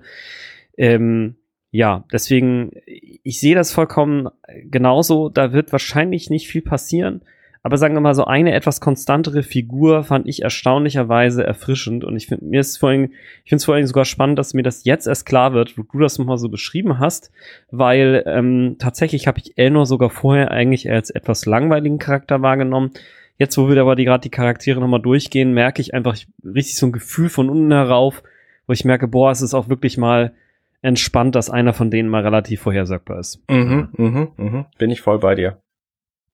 Und ich finde, das zeigt sich auch am schönsten in dem Moment, wo sie ähm, bei dem, ah, wie hieß dieser Planet noch, äh, Free Cloud ankommen. Und alle eine Werbung vor die Nase kriegen, weil alle durch eine Werbung ja. ihre Meinung ändern könnten, um irgendeinen Quatsch zu machen. Ja, ja. Außer Elnor, weil ja. Elnor kriegt deswegen keine Werbung, ist mir inzwischen klar geworden, weil er einfach genau weiß, was er will. So. Elnor bin ich schon wieder extrem hin und her gerissen. Elnor hat mir die langweiligsten Momente, also Figurenmomente dieser Serie gegeben, indem er einfach nur da stand. Und er selber auch sagte, ja, und alle haben eine Rolle und Elnor ist nur Elnor. Das ist ja in der fünften Folge, wo alle da irgendwie hier Picard, äh, Maddox und wer da nicht was alles spielt. Ist der Quotenelf. Genau, er ist der Quotenelf. Er ist der, wo ich nur sagte, in dem Moment, wo er da ist, ist er so, also er ist der Indiana Jones der fünften Folge, vielleicht wahrscheinlich auch der vierten Folge, weil, wie bekannt, ne, Indiana Jones kann man sich angucken, der Film wird auch laufen ohne Indiana Jones. Nicht, dass ich nicht sagen würde, dass es für mich persönlich einer der geilsten Filme überhaupt ist, aber egal. Auf der anderen Seite. Ich? Bitte? das ist gut. Mir fällt gerade die Ähnlichkeit seines Namens zu Elfo ein, aber ja. das ist noch ein anderes Thema. Okay. Auf der anderen Seite zeigt er mir so eine, so eine Sehr Punkte, gut. wie ähm, die, die Szene, wo er einfach trauert um Picard. Sehr ehrlich, er weint, man sagt so, okay, da ist was. Und ja, er ist vorhersehbar. Auf der anderen Seite erinnert er mich an eine andere Figur, die in, ähm, die, wo ich sagte, diese Figur ist auch total hervorsehbar am Anfang. Die ist einfach planbar. Und zwar bei TNG. Und das war für mich Worf. Das war der Nachfolger von der Tante, wo man nur die Beine gesehen hat. Das ist der, das ist jetzt der neue, der da steht, wo ich die Beine sehe. Das ist der mit dem Kopf und der ist ein bisschen krummelig. Und der macht Sicherheit. Aber das war am Anfang, hat das für mich gedauert, bis Worf sich entwickelt hat. Mhm. Und deswegen, ähm, eigentlich wollen wir es später sagen, ich, ich, ich glaube, dass da noch mehr drin ist, weil Narek, und das hat er uns wunderbar ge gezeigt, er ist eigentlich noch ein Kind, auch wenn er irgendwo Anfang 20 ist. Aber er ist Elnor, ne? Er ist Elnor, genau. Er ist einfach noch klein. Und deswegen. du hast schon wieder Narek gesagt, Mann. Oh, meine Güte. Ich krieg die nicht auseinander. Alles gut. Das wird auch in der, das wird auch in der zweiten Staffel nicht anders Beide sein. schwarze Haare, der eine ist abgrundtief böse und der andere ist abgrundtief gut. ja, Nein, also ich, ich glaube einfach, er hat schon eine gewisse Entwicklung da durchgemacht, weil er kommt als, als, als, als nerviges Kleinkind zu Picard und du hast mich alleine gelassen, aber ich komme mit. Und dann entscheidet er selber, hey, du hast mich gerade entlassen, aber ich mache trotzdem das, was ich denke. Und ich glaube, da ist Potenzial drin. Weiß, weiß ich nicht, aber egal. Ich finde ihn, ich finde ihn gut. Besser als ich eigentlich gedacht hätte. Ja. Das sind die Hauptfiguren. Äh, ja, seid ihr sicher? Wollen wir nicht, wollen wir nicht äh, wenigstens Seven of Nine noch dazu nehmen oder, oder wie läuft Okay, sie ist am Ende mit dabei. Ja. ja. Klar. Ja, sie ist mit dabei. Okay, du wolltest die, die nach die, die auf, äh, auf der Brücke sind oder auf, auf der genau. nach Serena. Dann nehmen wir natürlich Jerry Ryan noch mit rein. Da äh, Frank ja schon mal gesagt hat, dass er so einen kleinen Crush hat, darf Frank gerne anfangen. Sag mal was. Ja, ich finde Jerry Ryan hervorragend und ich finde auch sie gerade in dieser Rolle auch spitze, viel zu wenig Screentime. Also ähm, ja, also wirklich von der Double Enforcer Action bei Bejazel über sie wird der Kobus über äh, sie hat den, äh, sie hat den Fistfight mit Narissa am Ende, aber eben auch ihren, sagen wir mal, eher schroff äh, freundlichen Kontakt mit ähm, äh, mit mit ähm, äh, mit Picard ähm, und dann am Ende eben diese Story mit ähm, Michel Musiker, äh, Raffi Musiker, ähm, finde ich finde ich rundum cool. Ähm, also ja, ähm, auch aus meiner Sicht noch super viel, was man da noch rausholen könnte an Stories und an, an, an dem, was sie erlebt hat und wie sie jetzt ist und wie sie vielleicht noch wird, weil, keine Ahnung, dass sie jetzt vielleicht doch mal wieder zu so einer Crew dazugehört. Ähm, äh, und alle ja auch so ein bisschen einander, äh, nicht mehr alle Latten am Zaun haben, das könnte ich mir echt gut vorstellen, dass da nochmal richtig, äh, also ja, genau, wollen wir noch nicht drauf eingehen, aber ich, äh, wie gesagt, bin ich auf jeden Fall gleichzeitig sehr zufrieden mit ähm, und total unzufrieden, dass es, äh, für, wie gesagt, für mich persönlich eigentlich zu wenig, zu wenig Zeit war. Und ich finde einfach nach wie vor diese Idee der äh, Borg, die dann Mensch geworden ist und ähm, immer noch mit dem, ähm, ähm, mit dem, ja, mit dem Nachwirkungen sozusagen zu tun hat, finde ich ähm, eine gute Idee. Ähm, das ist irgendwie so dieser Konflikt mit Technik im Allgemeinen für mich irgendwie und dieser, dieser, sagen wir mal, Wunsch, damit vielleicht auch stärker noch in Verbindung zu treten und gleichzeitig zu wissen, dass es irgendwie auch nicht vielleicht für einen nicht so gut ist, das komplett zu machen, weil man dann auch seine Menschlichkeit verliert, ne? Stichwort mit dem Kobus mergen und ähm, also da sind so ganz viele Elemente, finde ich, die, die einfach stark sind und ähm, ja, genau. Ich habe ein bisschen Angst, ehrlich gesagt, weil ich finde sie unfassbar cool, unfassbar entspannt und sehr, sehr wissend in dem, was sie will und was sie kann. Und ich habe Voyager noch nicht gesehen und ich glaube, dass das mir ihre Rolle für Voyager ganz schön versaut, weil sie da wohl, ich weiß es nicht, sehr, sehr, sehr anders ist. Mhm, mhm. Ja, ist halt eine andere, musst du sehen. Also damals hat sie gepasst. Das geht in meinen Gedanken rein, wenn ich da direkt einhaken kann. Sie sollte auch hier reinpassen. Und sie haben so gewisse Punkte genutzt, die echt gut sind. Weil Jerry Ryan war meines Erachtens noch immer der Ersatz für Kess in Voyager. Man sagt, oh, das funktioniert nicht, wir müssen was Neues machen. Außerdem ähm, waren die Borg gerade im, im, im, im Kino total erfolgreich. Also machen wir da irgendwas. Also, was machen wir? Wir bringen die Borg und wir bringen eine hübsche junge Frau. Hingucker läuft. Und hier konntest du das in gewisser Art und Weise natürlich immer noch machen. Das haben wir gesagt. Also, ne, für ihr Alter, Jerry Ryan, Respekt. Aber sie haben versucht, aus ihr eine etwas, ja, wie soll ich anders sagen, eine, eine philosophischere Figur zu machen. Das hat man gemerkt am Anfang schon im Gespräch, wo sie aufgetaucht ist, wo sie mit Picard spricht, aber zum Ende hin auch noch mal so ein bisschen, weil ich, also ich fand das schon fast ein Meta, auf einer Metaebene, wie sie mit Christobal nach dem Tod von Picard spricht. Das hat mir sehr gut gefallen. Mhm alles, was in dazwischen ist, fand ich, dass sie die Möglichkeiten dieser Figur absolut nicht ausgeschöpft worden sind. Also Jerry Ryan hat das super gespielt, aber, und das haben wir immer wieder gesagt, da waren Punkte, wo du sagst so, jetzt, jetzt, ja, ja, jetzt total. kommen wir was und jetzt sehen wir, nee, doch nicht. Mhm, mh. Und dann nehme ich einfach nur beispielhaft diese Nummer, wo sie die Königin war. Was hätte man daraus machen können? Und das finde ich so schade eigentlich, dass man diese Figur effektiv benutzt hat, meines Erachtens, um Zuschauer zu gucken, äh, zu ziehen. Zu sagen, hier, guck mal, wir haben ja Jerry Ryan, wir haben ja Seven of Nine. Hey, guck, hier, guckt, guckt. Fandet ihr als äh, kleine Jungs toll, also müsst ihr das jetzt auch toll finden. Aber da waren halt die Ansätze und sie haben es nicht genutzt und das finde ich sehr schade. Umso schöner wieder ist es halt, dass sie noch da ist und Teil der Crew ist. Habt ihr sonst noch was? Oder was Ergänzendes zu Seven of Nine? Nö. Nö. Nö. Okay. Dann sind wir einmal durch die Crew durch, oder? Ja, würde ich auch sagen. Ja. Ja, also so richtig schlimm war es nicht, finde ich. Da waren ja wirklich Sterne dabei, so ein paar Sachen, wo wir sagen, da kann noch was kommen. Gut, überraschend. Überraschung hast du auch etwas anderes genannt, äh, Arne. Du wolltest ganz gerne über die besten Überraschungen reden, die uns die Serie gebracht hat.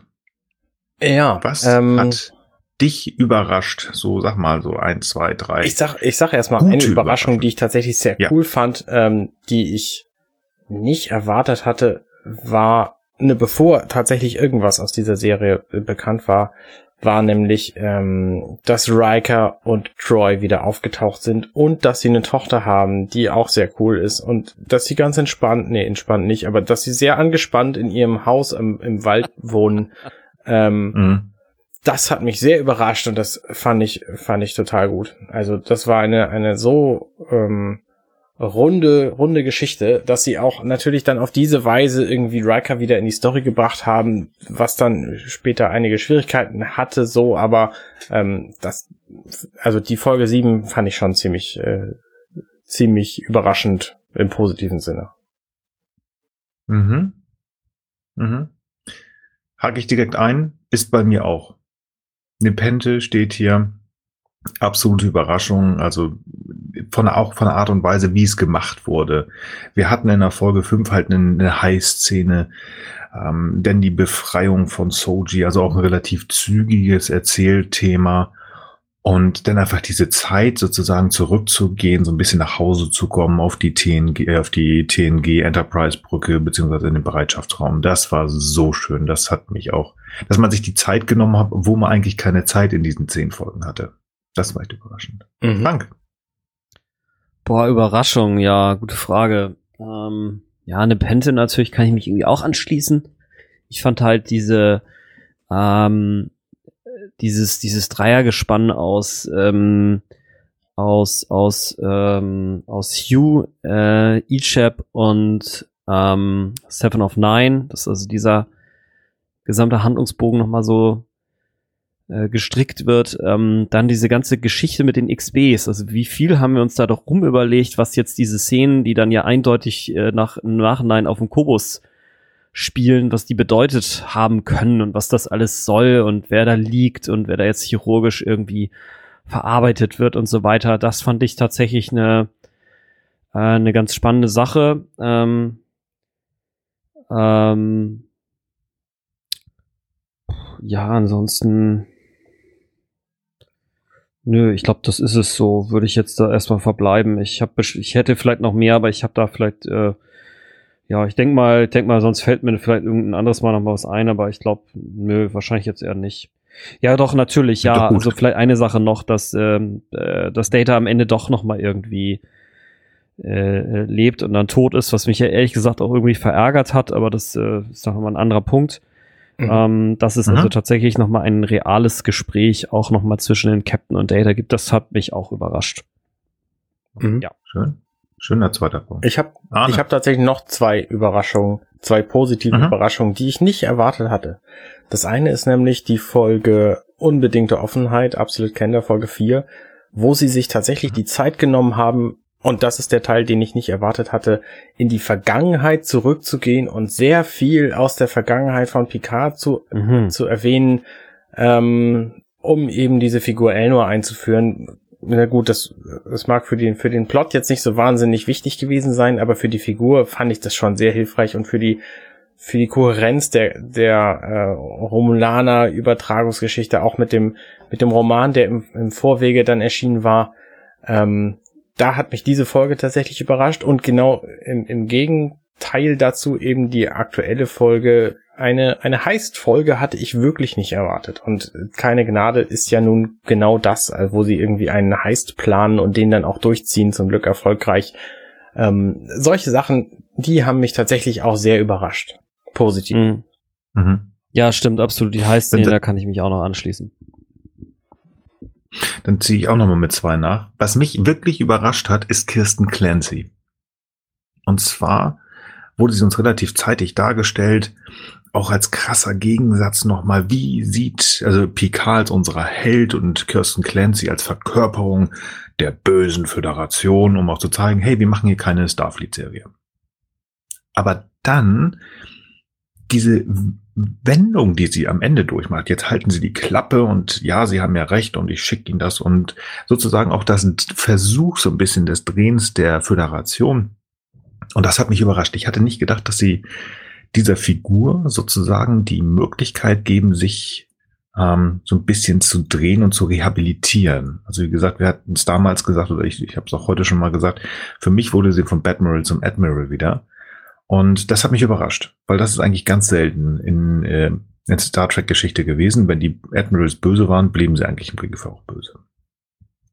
Und was mich, obwohl wir die Diskussion hatten, im, äh, in den Trailern, wo sagten, oh, vielleicht doch Romulaner, aber es war alles nicht sicher. Ähm, der Borg-Kubus war ja da und am Anfang war der immer in so einem blauen ähm, Kraftfeld. Und wir hatten schon überlegt, ob das möglicherweise die Föderation ist und dann war es plötzlich doch grün. Ah, sind das jetzt doch die Borg oder die Romulaner?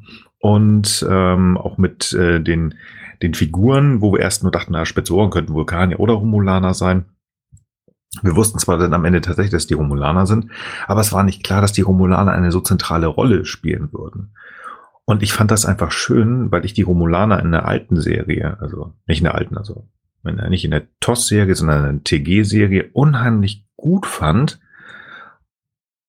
fand ich schön mehr über diese, diese, diese Romulaner kennenzulernen. Guter Punkt, ja. Dieser Jad Wasch ist so eine Frage, aber so eine Geschichten, wir wussten nicht, dass die verschiedenen Namen haben. Das mit mhm. der Hintertür meine ich mal vielleicht gelesen zu haben. Einfach ein bisschen mehr über diese doch sehr geheimnisvolle ähm, mhm. Spezies herauszufinden, wo wir eigentlich immer nur wissen, Tomalak will die Enterprise mitten auf Romulus Prime oder auf Romulus ausstellen und sich freuen. Viel mehr wussten wir nicht und das fand ich echt schön. Das war für mich wirklich überraschend. Das also stimmt, ja.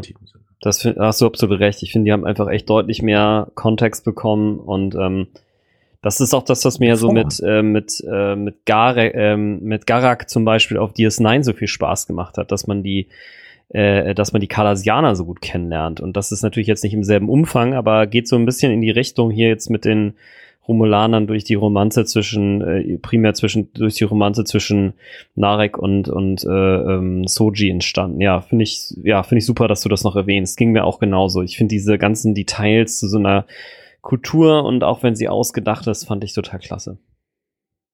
Wo wir gerade bei überraschenden äh, Auftritten von Leuten waren. Ich wusste zwar, dass Seven of Nine auftaucht, hab aber tatsächlich damit gerechnet, dass sie nach ihrem kurzen Auftritt in der Bejazel-Folge nicht mehr auftauchen wird und bestimmt kein Teil der Crew wird. Und das hat mich letztlich über die, über die Serie hinweg auch sehr, sehr positiv überrascht, dass sie nun tatsächlich wieder dabei ist. Da hat mich tatsächlich, also das hatte ich mir gedacht, sonst wäre sie nicht mit auf der Tour gewesen. Was mich mehr erstaunt hat, dass sie, das soll ja nichts heißen für die Zukunft, aber sie ist Wollte halt. Wollte ich gerade sagen, Jonathan Del Arco war auch da, ne? Nein, nein, nein, also das schon, da hast du recht, nein, aber mich über, ähm, ich, ich, ich ähm, man weiß ja nicht, was die Zukunft bringt, sozusagen. Also, aber jetzt weiß ich nicht mehr, worauf ich hinaus wollte. Verdammt. Ich wollte irgendwas Sorry. damit sagen, sie ist ja im letzten Bild da. Verdammt. Ja, also das zeigt einfach ähm, da noch mal noch mehr, wie sehr sie da drin ist. Jetzt rede ich mich hier in, im Kopf und Kragen. Was eine Überraschung. Vergesst einfach, was ich gesagt habe. Die schlimmsten Überraschungen. Ja. Sehr gut. Die schlimmste Überraschung. Wer möchte beginnen? Ach Gott, ich möchte ihr, beginnen, weil das, das war das, war oh, das döfste, nee, nicht das, das ganz, vielleicht nicht das ganz, also sehr war, äh, Jonathan Del Arco spielt You und es ist eine total sympathische, schöne Rolle und er stirbt. Das fand ich doof. Mhm. Okay, ja, ja, bin ich bei dir. Ja, sehe ich mhm. auch so, ja. Und also ich fand, wie gesagt, dass dieser Storyplot, der, äh, den ich schon zur Mitte hin nicht ganz überzeugend fand, sich eben doch nicht wie für mich gewünscht halt ein kleines bisschen, ja, wie soll man es mal nennen, ähm, moderiert oder äh, irgendwie noch in Bahnen aufgefangen wird, die für mich irgendwie Science-Fiction-mäßiger ein bisschen origineller und sinnvoller wären aus heutiger Betrachtungsweise. Das war für mich eine schlimme Überraschung, weil ich merke das jetzt auch gerade durch die Besprechung, die wir jetzt schon hatten, äh, durch alle Teile, durch die wir durchgegangen und, und durch alle Charaktere, die wir durchgegangen sind, jetzt mal Jurati rausgenommen. Es sind wirklich nur einige wenige zentrale Elemente, die einfach echt nicht so toll gelaufen sind für mich. Und das dazu gehört eben zum einen bisher in unserer Besprechung Jurati und jetzt eben dieser Story Arc. Und das ähm, ist für mich aber echt eine schlimme Überraschung, weil ich finde, da hätte man mit einfachen Mitteln das zu einer sehr, sehr guten Serie machen können und hat es einfach irgendwie verpatzt, warum auch immer.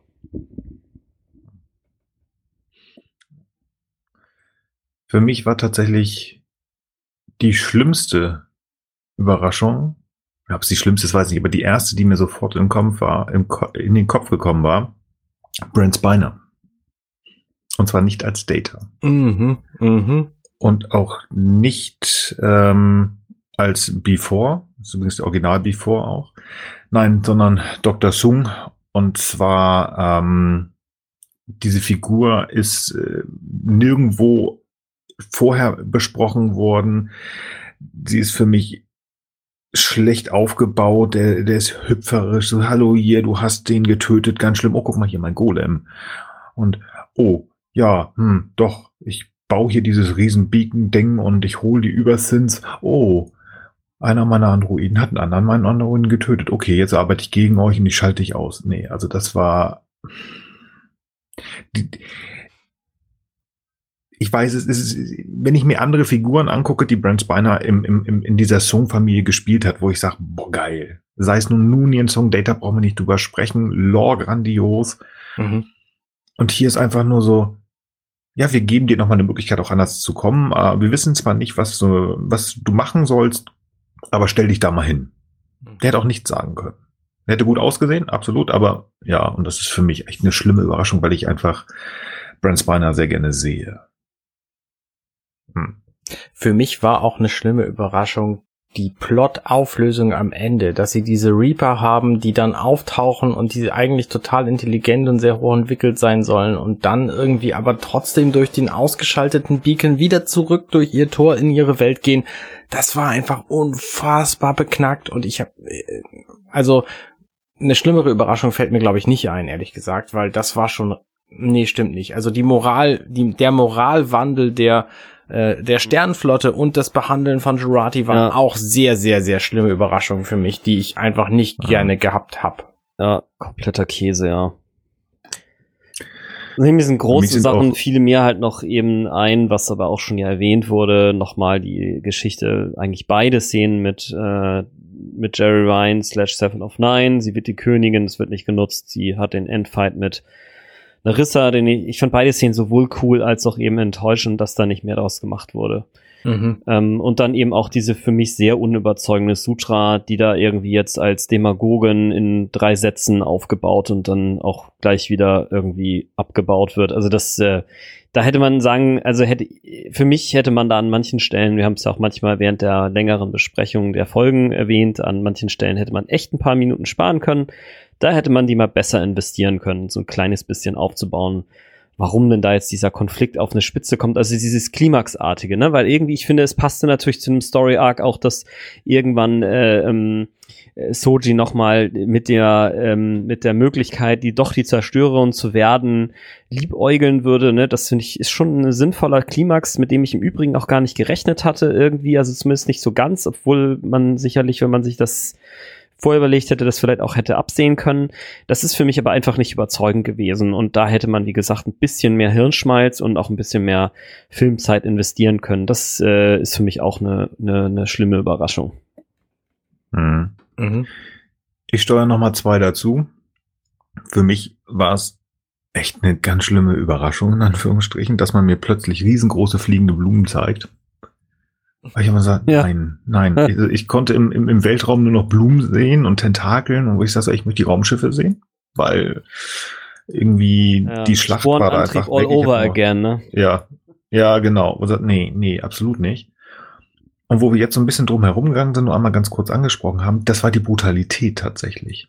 Also ja, ich habe ja, jetzt, äh, als wir ohne Gnade, ohne Gnade besprochen haben, wir ja auch noch gesagt, ja, ne, denk mal daran, hier die und die Folge, da war es auch brutal und äh, psychisch wurde ja auch viel gemacht und so weiter und so fort.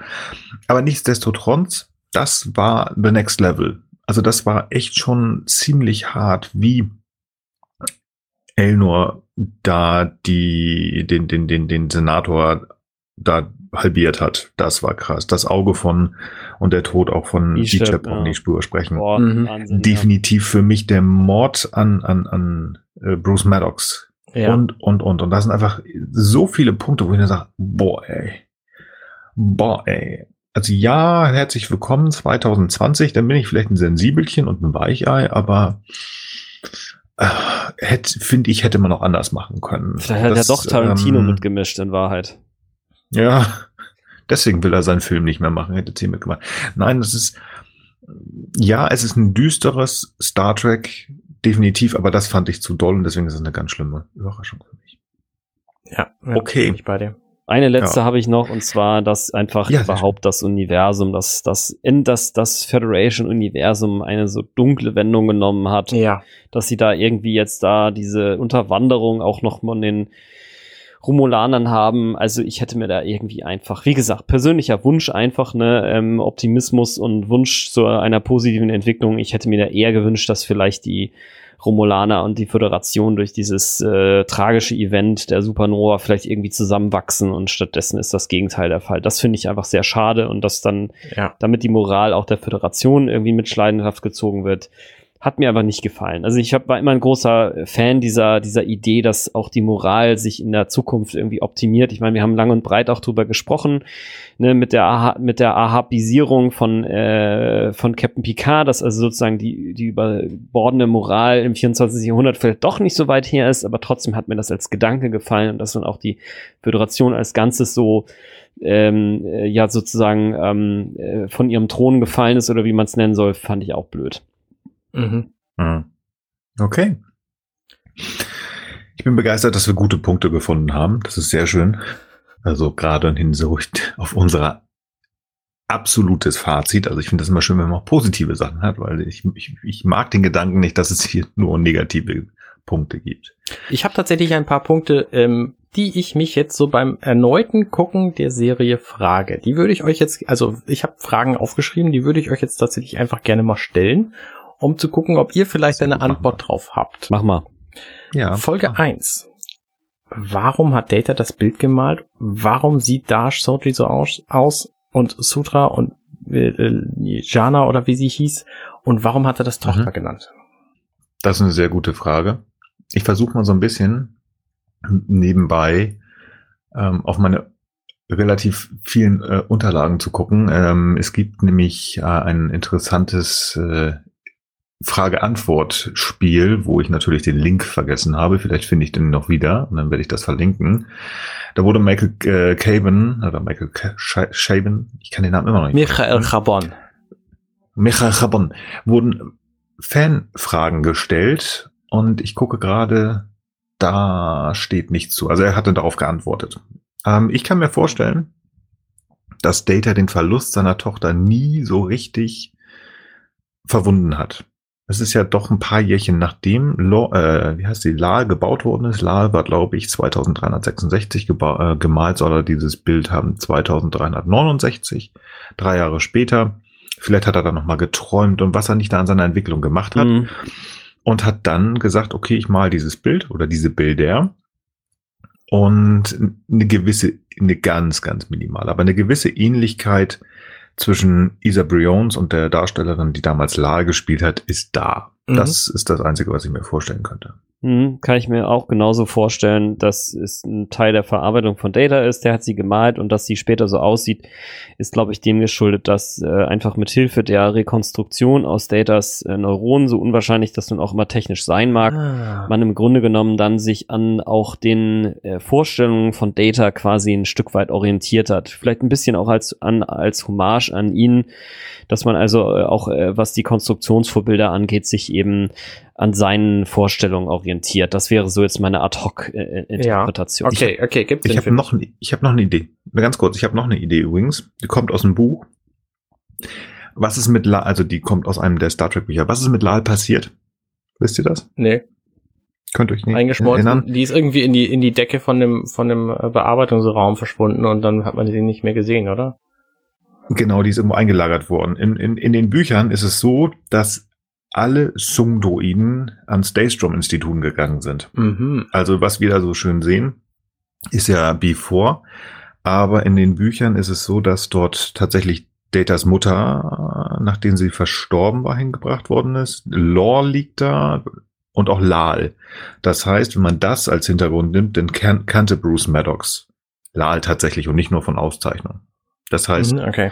wenn ein Data in ihr drin ist, dass dies Basis ist, kann das wirklich, und das hat Frank ja gerade schon gesagt, als Hommage sagen wir, komm, jetzt baue ich hier seine Tochter und ähm, so weit wie möglich oder so ein bisschen dran gelehnt. Das könnte gut sein, ja. Okay. Mir auch noch einfällt, ist, dass ähm, ein, eines, ein Punkt noch, ähm, weil ich es gerade lese, und zwar ist es so, dass in der Folge Inheritance in TNG taucht auch ein Bild auf, wo Data Lal gemalt hat. Das ist die Folge, in der auch ähm, äh, Lals Großmutter quasi auftaucht, also äh, seine äh, vorgebliche Mutter. Ähm, 2370 ist das. Ähm, also da, er hat wohl einfach verschiedene Bilder gemalt und ähm, eins davon ist eben auch sozusagen eine Fantasieform einer anderen Tochter und ähm, genau, also ich denke mal, dass das Data gemalt hat und dass er damit sozusagen seine Gedanken oder seine, seine Prozesse ver arbeitet, das ist, glaube ich, ähm, das passt irgendwie. Klar, das, das, das war auch nicht meine Frage, sondern Ja, meine. Frage Ja, okay. war eher, warum, warum sieht denn jetzt Dash bzw. So Mhm. Sutra Jana so aus? Ja, alles klar. Okay. Hm. Okay, nächste Frage. Narek erzählt am Ende von seinem Bruder, der letztes Jahr verstorben ist. Gibt's da einen Sinn? Warum macht er das? Warum hat es in Bezug auf den Gesamtplot irgendeinen Effekt? Nee, das glaube ich, hat er nur gemacht, um Ist es wahr? den. Ich habe nichts gefunden über sein, ob sein, seine Familie. Ähm, Narissa sagt ja auch nur was unser, unser, unsere Eltern, was gut, was natürlich auch noch irgendwie ein Bruder oder eine Schwester oder sonst was ähm, einschließen könnte. Es wurde mal gesagt, ja, auch Ramda hat sich um uns gekümmert, könnte ein einschließen, aber es wurde nach dieser ersten Folge, wo Elnor hat, äh, Elnor schon wieder da, Elnor Narek, wo Narek wo, vorgestellt worden ist, ähm, wurde da nie wieder darauf angesprochen. Ich bin für mich davon ausgegangen, dass es wirklich nur ein, oh, ich bin so ein armer Junge, willst mich nicht lieb haben und mit mir Mhm. ins Bett gehen. Okay. Ja, nee, Aber ich weiß es auch zugefunden. echt nicht, ähm, ob es stimmt oder nicht, ob das nur eine Finte war, um irgendeine Ähnlichkeit zwischen ihm und äh, da, sein Wissen um Soji und seine Schwester herzustellen. Keine Ahnung. Okay. Folge 2. Äh, Laris und Picard sind im Apartment von Dash. Mhm. Laris sitzt am Computer und findet da Kontakte zwischen Soji und Dash. Aber diese Kontakte gibt's in der Serie nicht. Später geht Soji nochmal hin und sagt ähm, und redet mit ihrer Mutter und die Mutter behauptet, sie hätte mit Dash gesprochen. Und ich glaube, da ich, ich, für mich passt es einfach nicht, dass die erst echte Kontakte hatten und dann aber Kontakte, die irgendwie fake sind. Das verstehe ich jetzt nicht. Die beiden haben, also das hat sie auch, meine ich mal gesagt, dass sie mit äh, ihr gesprochen hat und dass die Mutter gesagt hat, sie hat zuletzt, also gerade eben mit ihr gesprochen, das sollte da ja nun Soji beruhigen. Ja, genau, und sie hat sich irgendwie einen Hund anschaffen wollen oder wie auch immer so. Ja genau, das ist das Mutterprogramm, das da irgendeinen Quatsch erzählt. Und ich frage mich halt, gibt's gibt's denn tatsächlich äh, irgendwelche Kommunikation zwischen den beiden? Gab's die wirklich oder war das auch nur wieder so ein Fake wie die Mutter? Ich gehe davon aus, dass sie den hatten, weil äh, zumindest Soji wusste ja definitiv von ihrer Sp äh, Schwester. Mhm. Das ist ihr bewusst, das siehst du ja an den ganzen Fotos, die sie hat. Ja, okay. Sie hat ja auch mehrere Fotos von ihrer Schwester gehabt. Da gibt's eins, das relativ, ich muss jetzt lügen, das ist, glaube ich, in der sechsten Folge Geheime Box, ähm, wo sie dann ja anfängt, ihre ganzen Sachen da hier zu checken, wie alt die sind und dann sind die auch zerrissen und da ist ein Foto von ihr und Mhm. Dash zusammen. Also das sieht man, das hat Picard entweder fast das Anhebnis auf. Also die kennen sich definitiv. Ja, ob es Also deswegen kann ich mir das gut ob vorstellen, es dann wieder echt Kontakt miteinander- Kontakte hatten, gab oder ob die nur durch das Mutterprogramm vermittelt wurden, das wissen wir natürlich nicht, aber ich würde, könnte auch mir vorstellen, dass es tatsächlich stattfindet. Okay. Okay, nächster Punkt. Die Schilder auf dem Borg-Kubus. Wir hatten so und so lange schon keinen, äh, keinen Zwischenfall mehr. Und auch die Marker, die dann irgendwann möglicherweise grün leuchten könnten oder auch nicht, ähm, die haben irgendwie gar keine Bewandtnis gehabt. Oder geht's euch anders? Habt ihr da irgendwas anderes wahrgenommen? Die waren einfach nur als Info dafür da, dass was wir im Nachhinein in der Folge, ich muss lügen, ich weiß nicht mehr welche Folge, in der Folge, wo, das ist glaube ich die neunte oder ist das schon die zehnte, wo Seven den, den Kubus übernehmen will, will sie ja die Drohnen, die noch nicht befreit sind, übernehmen. Das heißt, es sind im Schlafmodus, aber es sind noch aktive Drohnen da. Mhm. Das heißt, der Kubus ist an sich noch eine, eine Gefahr. Da braucht nur eine von diesen Drohnen aufstehen. Ähm, in dieser wunderbaren Angstszene von Picard, wo er ja auf den, Dro auf den Borg-Kubus, Bu- meine Güte, auf den Borg-Kubus, Ku- auf diesen Borgwürfel kommt. Mhm. Da flie- fliegen wir auf einen dieser Drohnen zu und der hat auch plötzlich die Augen so aufgerissen. Das ist natürlich nur ein Traum. Aber ich glaube, das soll das einfach sagen. Dieser Kubus ist noch eine Gefahr. Wenn einer von den Drohnen aufsteht, wird da, würde das Ding, und das haben sie halt, das passt in diesen Plot nicht rein, aber dann würde einer dieser, oder würden diese komischen Dinger grün leuchten und dann würde wahrscheinlich auch relativ schnell, wie wir die Borg kennen, Mhm. auf diesem Schild stehen, es sind null Tage vergangen. Okay. Ähm, nur ein kurzer Hinweis. In dem Moment, wo Soji äh, ihre erste OP beobachtet, wo ein XB irgendwie auseinandergenommen wird und ihm seine Teile entfernt werden, da tragen alle Masken. Mhm. So, ne, heutzutage denke ich darüber völlig anders als damals, als wir die Folge besprochen haben. Das stimmt. Ähm, und ein interessantes Titbit, als ähm, Commodore O mit Commander, nee, mit, mit General Clancy gesprochen hatte, da sagt sie, ich hätte gerne ähm, Lieutenant Rizzo bei mir. Und dann kommt Lieutenant Rizzo zu Commodore O. Und dann unterhalten die sich wie zwei Sternflottenangehörige. Und O sagt dann zu Rizzo, Do not insult me, Lieutenant. It would not be of advantage to your career.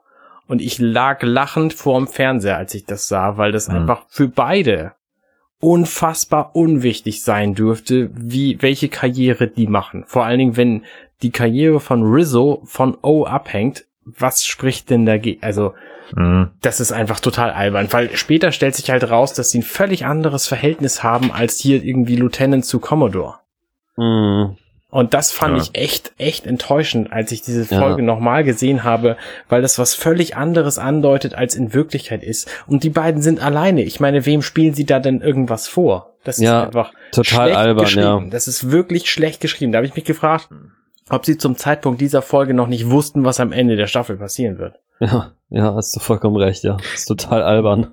Sehr spannend. Bei der, bei der Szene habe ich überlegt, was soll das sein? Ich habe mal wieder, wie wir das manchmal ja versucht haben, mal versucht, mir das irgendwie geradezu äh, zu lügen oder mir da weiter schön zu reden. Ähm, ich hatte kurzfristig überlegt, ja, das könnte wirklich gut sein, dass die das ja machen, ähm, nicht, dass sie abgehorcht werden. Bis mir dann in anderthalb Sekunden später aufgefallen ist, Moment, die sind der Sternflotten-Geheimdienst. Ja. Wer soll den abhören? Ja. Die Romulaner, das sind sie auch. Also macht das tatsächlich null Sinn. Nur ganz kurz.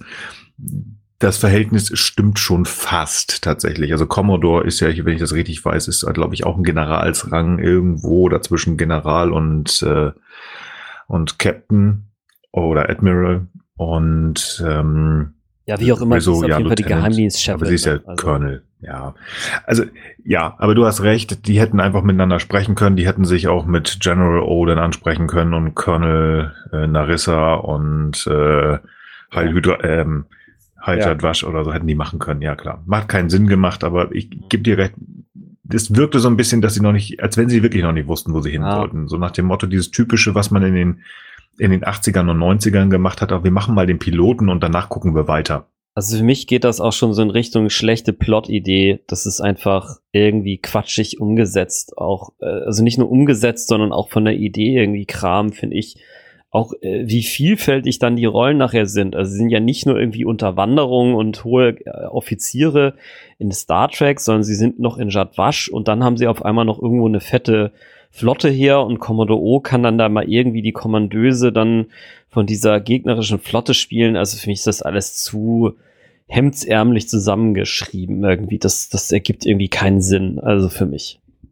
Ja, da kommen wir gleich zum nächsten ja. Punkt. okay. Ja, Diese Prophezeiung, dass Gun Madan und Sepp Chenep sind ja wahnsinnig geheime Geschichten der Jadwasch. Mhm. Aber in Episode 4, nachdem sich in Episode 3 Soji mit Ramda unterhalten hatte, guckt sie sich in Episode 4 ein Video an von Professor Ramda, in dem Professor Ramda über Ganmadan und Sepp Chenep redet und dass das alles total klar ist. Was? Ja, guter Punkt. Echt gut. Ich hatte, ich hatte nicht für mich nicht ähm, diese diese Ganmadan-Geschichte als eine reine Jadwasch-Geschichte genommen. Ich habe für mich das so überlegt, dass diese Geschichte, ähm, diese Legende um die beiden Geschwister und die Gamadan und halt dieses Ragnarok da, das ist eine Geschichte, die grundsätzlich irgendwo in der vulkanischen beziehungsweise in der in der Geschichte der Romulaner drin ist. Also das ähm, könnte ich mir noch fast vorstellen. Also das, äh, das vielleicht sogar in Teilen, das müsste man jetzt ähm, mal recherchieren, ob das nicht vielleicht sogar ähm, so vorzeitlich ist, ähm, dass das sogar im, ein Teil der vulkanischen Geschichte noch ist. Ne? Romulaner, Vulkanier waren ja mal ein Volk. Ähm, besonders wenn man bedenkt, dass ja sowieso die meisten Völker, wie wir ja aus, ne, hatte ich vorhin schon gesagt, The Chase, das fehlende Fragment irgendwie auch zusammenpassen. Also wer weiß, also das ist geschichtlich. Und die Jadwasch haben einfach nur in diese ganz bösen Dämonen oder in die bösen Dämonen einfach da die Androiden reininterpretiert.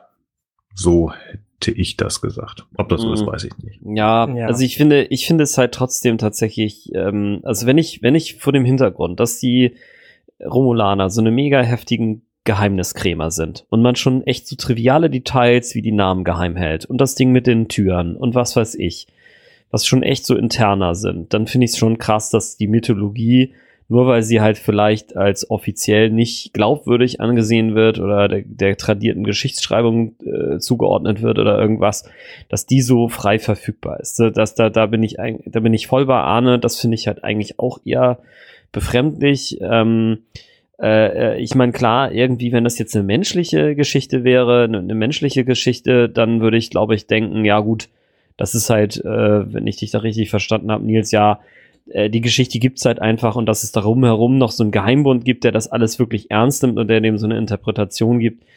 Ja, also ich, ich finde, du hast damit auch recht, nur ich finde gleichzeitig äh, ist tatsächlich etwas komisch, dass das alles so offiziell ist. Also wenn es so ganz seltsame Gerüchte gäbe über einen, was weiß ich, äh, was so wie mit den Illuminaten oder so, okay. Mhm. Aber äh, dass da jemanden gibt, der tatsächlich eine Vorlesung hält und das alles so offenlegt, das ähm, hätte ich jetzt, ja, hätte ich, glaube ich, dann doch auch anders erwartet. Vor allen Dingen aber im Rückblick, ja, also jetzt so durchs einmal durchgucken, dass man wird ja sozusagen durch die, die Fehler werden ja so, so, auf, so aufeinander aufgebaut, dass man das gar nicht so bemerkt. Also ich glaube, ich hätte es auch erst gemerkt, wenn ich es nochmal durchgeschaut hätte. Mhm. Okay. Arne, nächste Frage. Das war es tatsächlich. Ich habe aber noch, das war's. also ich habe noch eine sehr krasse abschließende Frage, aber ich habe ähm, mir fällt gerade ein, wir haben natürlich auch Kommentare bekommen auf unserer Webseite und ähm, diese ganze Ganmadan-Geschichte, ich habe die damals verglichen ähm, mit Mass Effect. Und da bin ich offensichtlich nicht der Einzige. Und das haben äh, Felix und Malte in unseren Kommentaren noch sehr viel ausführlicher dargelegt, als ich das äh, letzte Folge gemacht habe, warum das kein schlechter Plot-Vergleich ist. Und äh, da bin ich sehr dankbar für. Vielen Dank. Äh, das, äh, das hat mir tatsächlich auch noch mal ein bisschen die Augen geöffnet, weil das einfach ähm, schlecht geklaut ist. Ja, das stimmt. Vielen Dank an die beiden auf unserer Seite nachzulesen. Gut, ich habe tatsächlich aber noch ein, zwei Fragen, die mir in den Kopf gekommen sind. Ähm, okay. Eigentlich warst du das, Arne. Du hast mich nämlich gefragt oder du hattest äh, gesagt, so, wir müssen mal ein paar Fragen nochmal bestellen, das können wir besprechen, denn in, im Staffelfazit, was mit Narek? Was mit Narek Was passiert? mit Narek, ja. Ja. Ne? Der war da der ja irgendwie, weg. irgendwo, der ist einfach weg. Ja. Und ähm, ich ähm, versuche das jetzt mal irgendwie rüberzubringen, dass ich, ich äh, einfach nur rumstammel ähm, und endlich gefunden habe, wo es steht.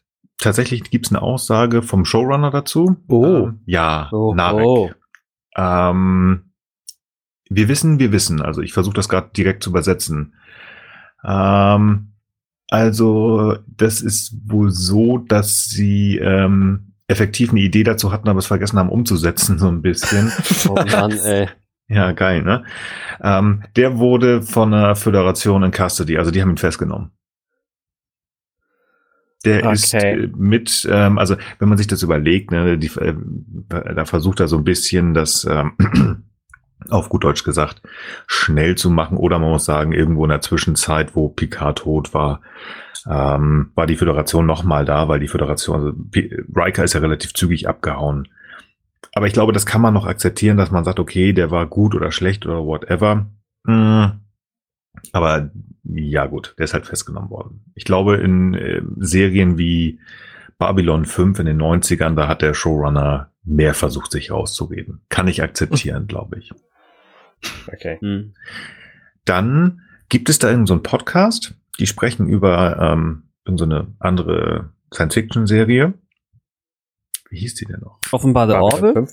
Ah, genau, offenbar The Orville, genau. Da hat sich irgendeiner dieser, also dieser sind, äh, ne, das sind äh, drei Podcaster, die fabelhaften äh, Eheleute Waschkau und diese andere, wie heißt er noch? Arne, du hast dich beschwert, dass da irgendwie nur zwei Raumschiffe sind. Ja. Hm, Wir wurden korrigiert, es sind vier, ne? Genau, irgendwer hat das gesagt, da habe ich gleich mal gesagt, Moment. Und das ist tatsächlich auch, das habe ich mir nicht ausgesucht. Ähm, es wurde geschrieben hier, why only one class of Federation ship? Also warum gibt es nur eine, äh, ein, eine Klasse an Raumschiffen? Und dazu hat der Showrunner Michael Chabon geschrieben, I believe, but I'm working to confirm that there are actually four distinct classes. Also er ist daran eigentlich, also er glaubt daran und äh, auch daran zu arbeiten, zu bestätigen, dass es vier Klassen sind. Und das passt ja auch so ein bisschen zu dem, was ich gesagt habe oder was ich mir versucht aufzubauen äh, habe letzte Folge.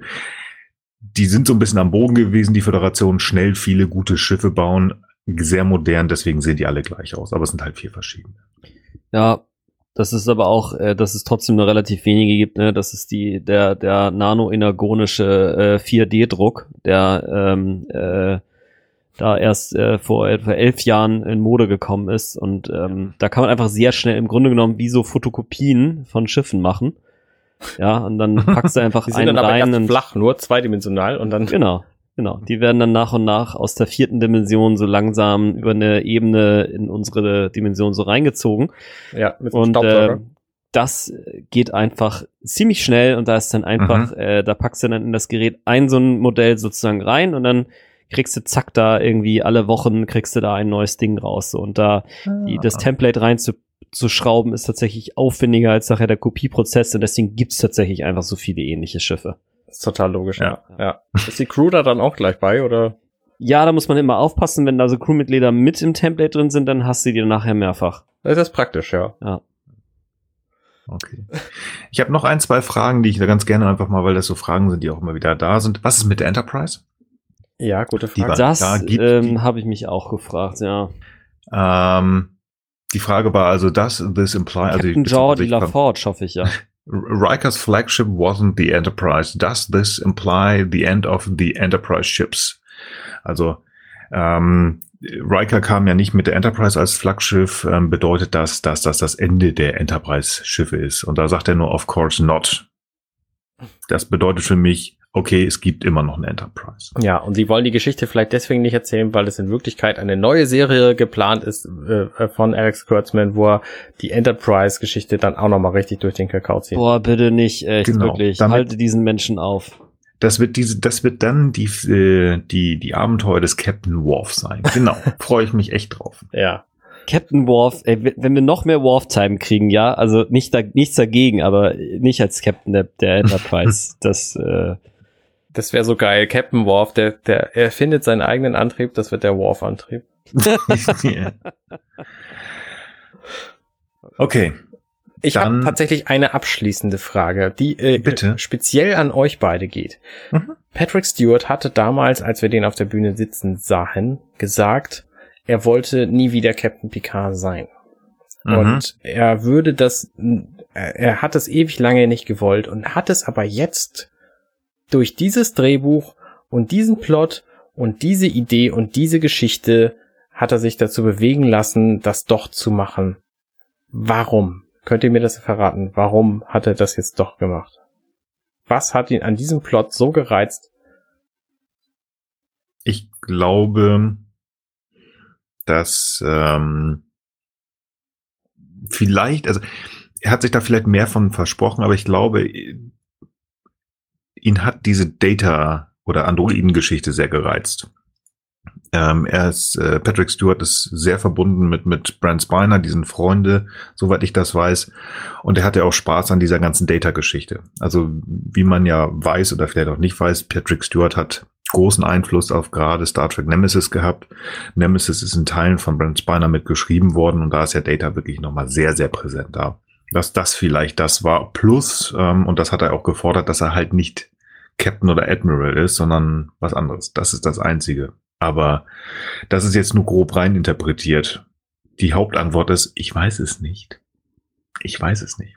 Keine ich Ahnung. mir, ich könnte mir halt vorstellen, er ist ja auch einfach nicht der Captain. Also er ist ja Picard, aber er ist ja nicht der Captain. Also er hat natürlich auch, klar, natürlich sitzt er auch mit auf der Brücke und natürlich hat er im Grunde genommen das Sagen, aber irgendwie ist das Ganze ja doch ein familiärerer, ähm, ein familiärerer Kontext. Die sind sich alle näher. ähm, äh, sie ähm, ja, ähm, das Ganze ist halt kleiner.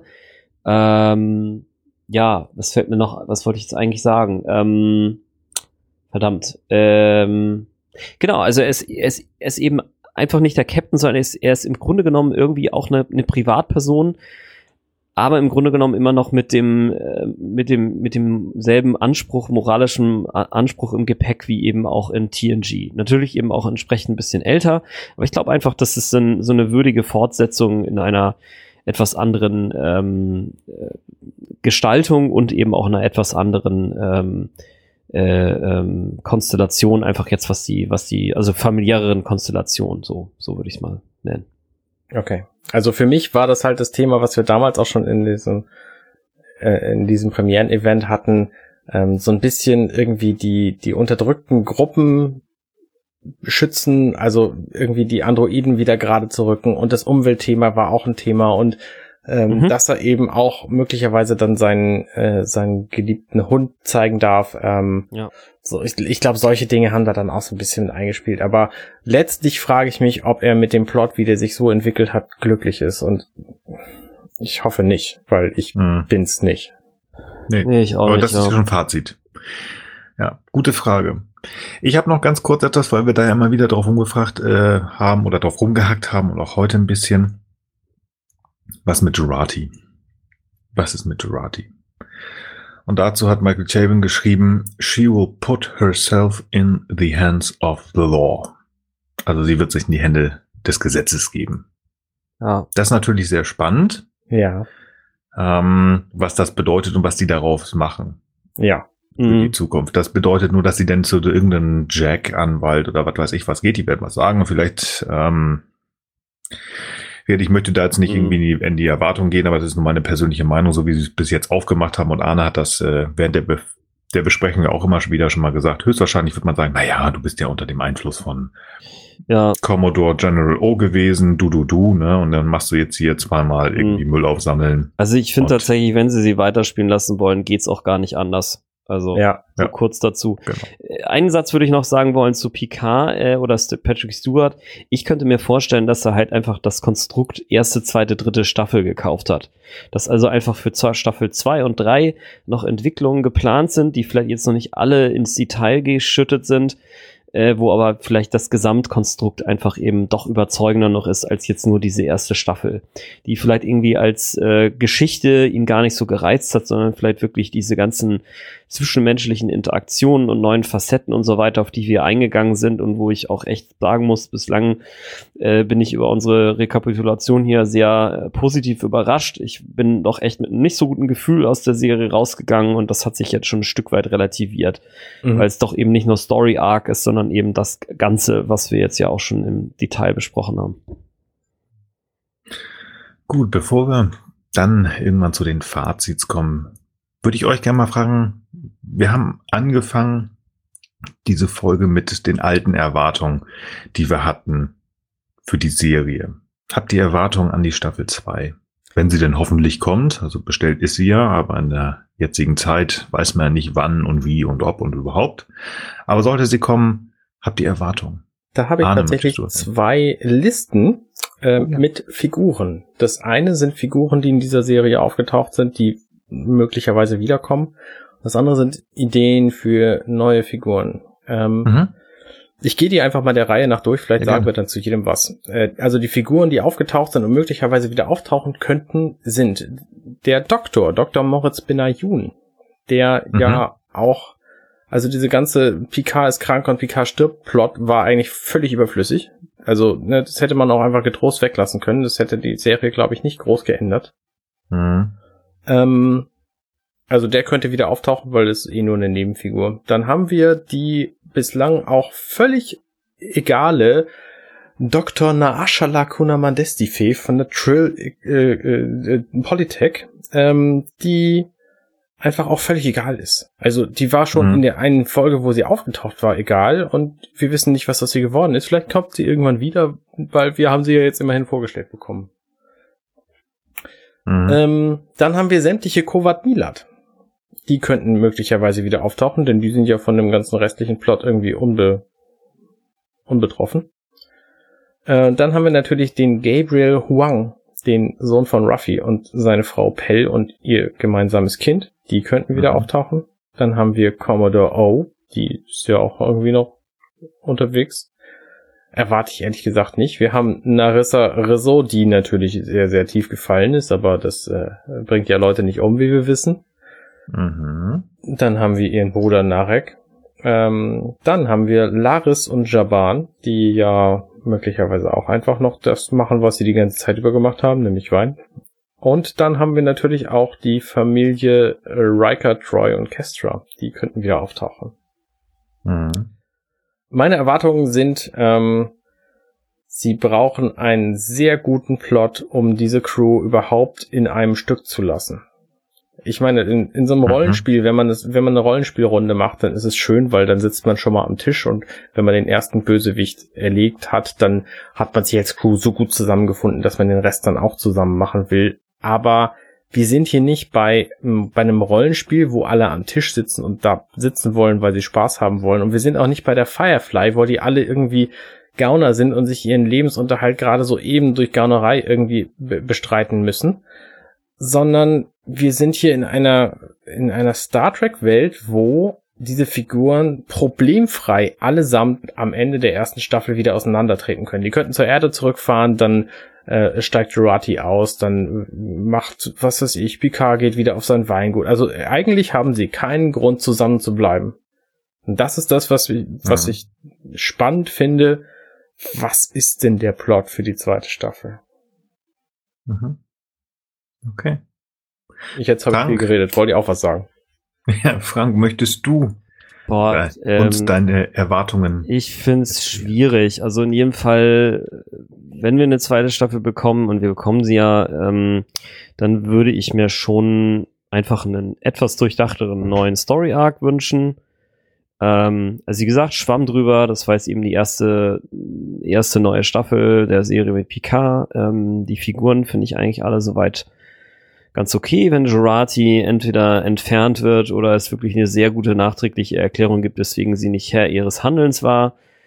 Ähm, äh, ja, bin ich so d'accord damit. Ähm, ich fände auch, ich, ich persönlich fände es eben schön, wenn vielleicht durch den Incident, wir hatten es jetzt ein paar Mal auch schon, dass Clancy vielleicht jetzt wieder zum Admiral geworden ist, dass wie sich sozusagen die ich sag mal, es vielleicht nicht jetzt nur eine Entfernung der romulanischen Einflüsse gibt, so wie es jetzt gab, sondern dass es vielleicht einfach zu einer neuen, vernünftigeren Beziehung gibt. Weil offensichtlich, also ganz offensichtlich gibt es ja auch ein paar, äh, also vernünftige Romulaner, ne, also wie ja jetzt der ähm, der, der, der Orden, wie heißt der noch, von dem Elnor kommt? Das Kovat Milat. Kovat Milat, genau. Also gibt es auch wirklich tolle äh, Sachen äh, in der romulanischen Kultur, dass da vielleicht nochmal zu so einem Revival kommt und dass vielleicht das Ganze doch wieder ein bisschen kooperativer äh, geführt wird, dass es vielleicht da auch Probleme gibt, aber dass insgesamt die Stimmung vielleicht, sagen wir mal, einen Inkrement weniger düster ist, so vom Surrounding. Und ansonsten würde ich mich natürlich über viele ähm, äh, alte Gesichter freuen. Ich fände mehr Crossover tatsächlich mit, äh, mit Voyager und vielleicht sogar DS9 spannend.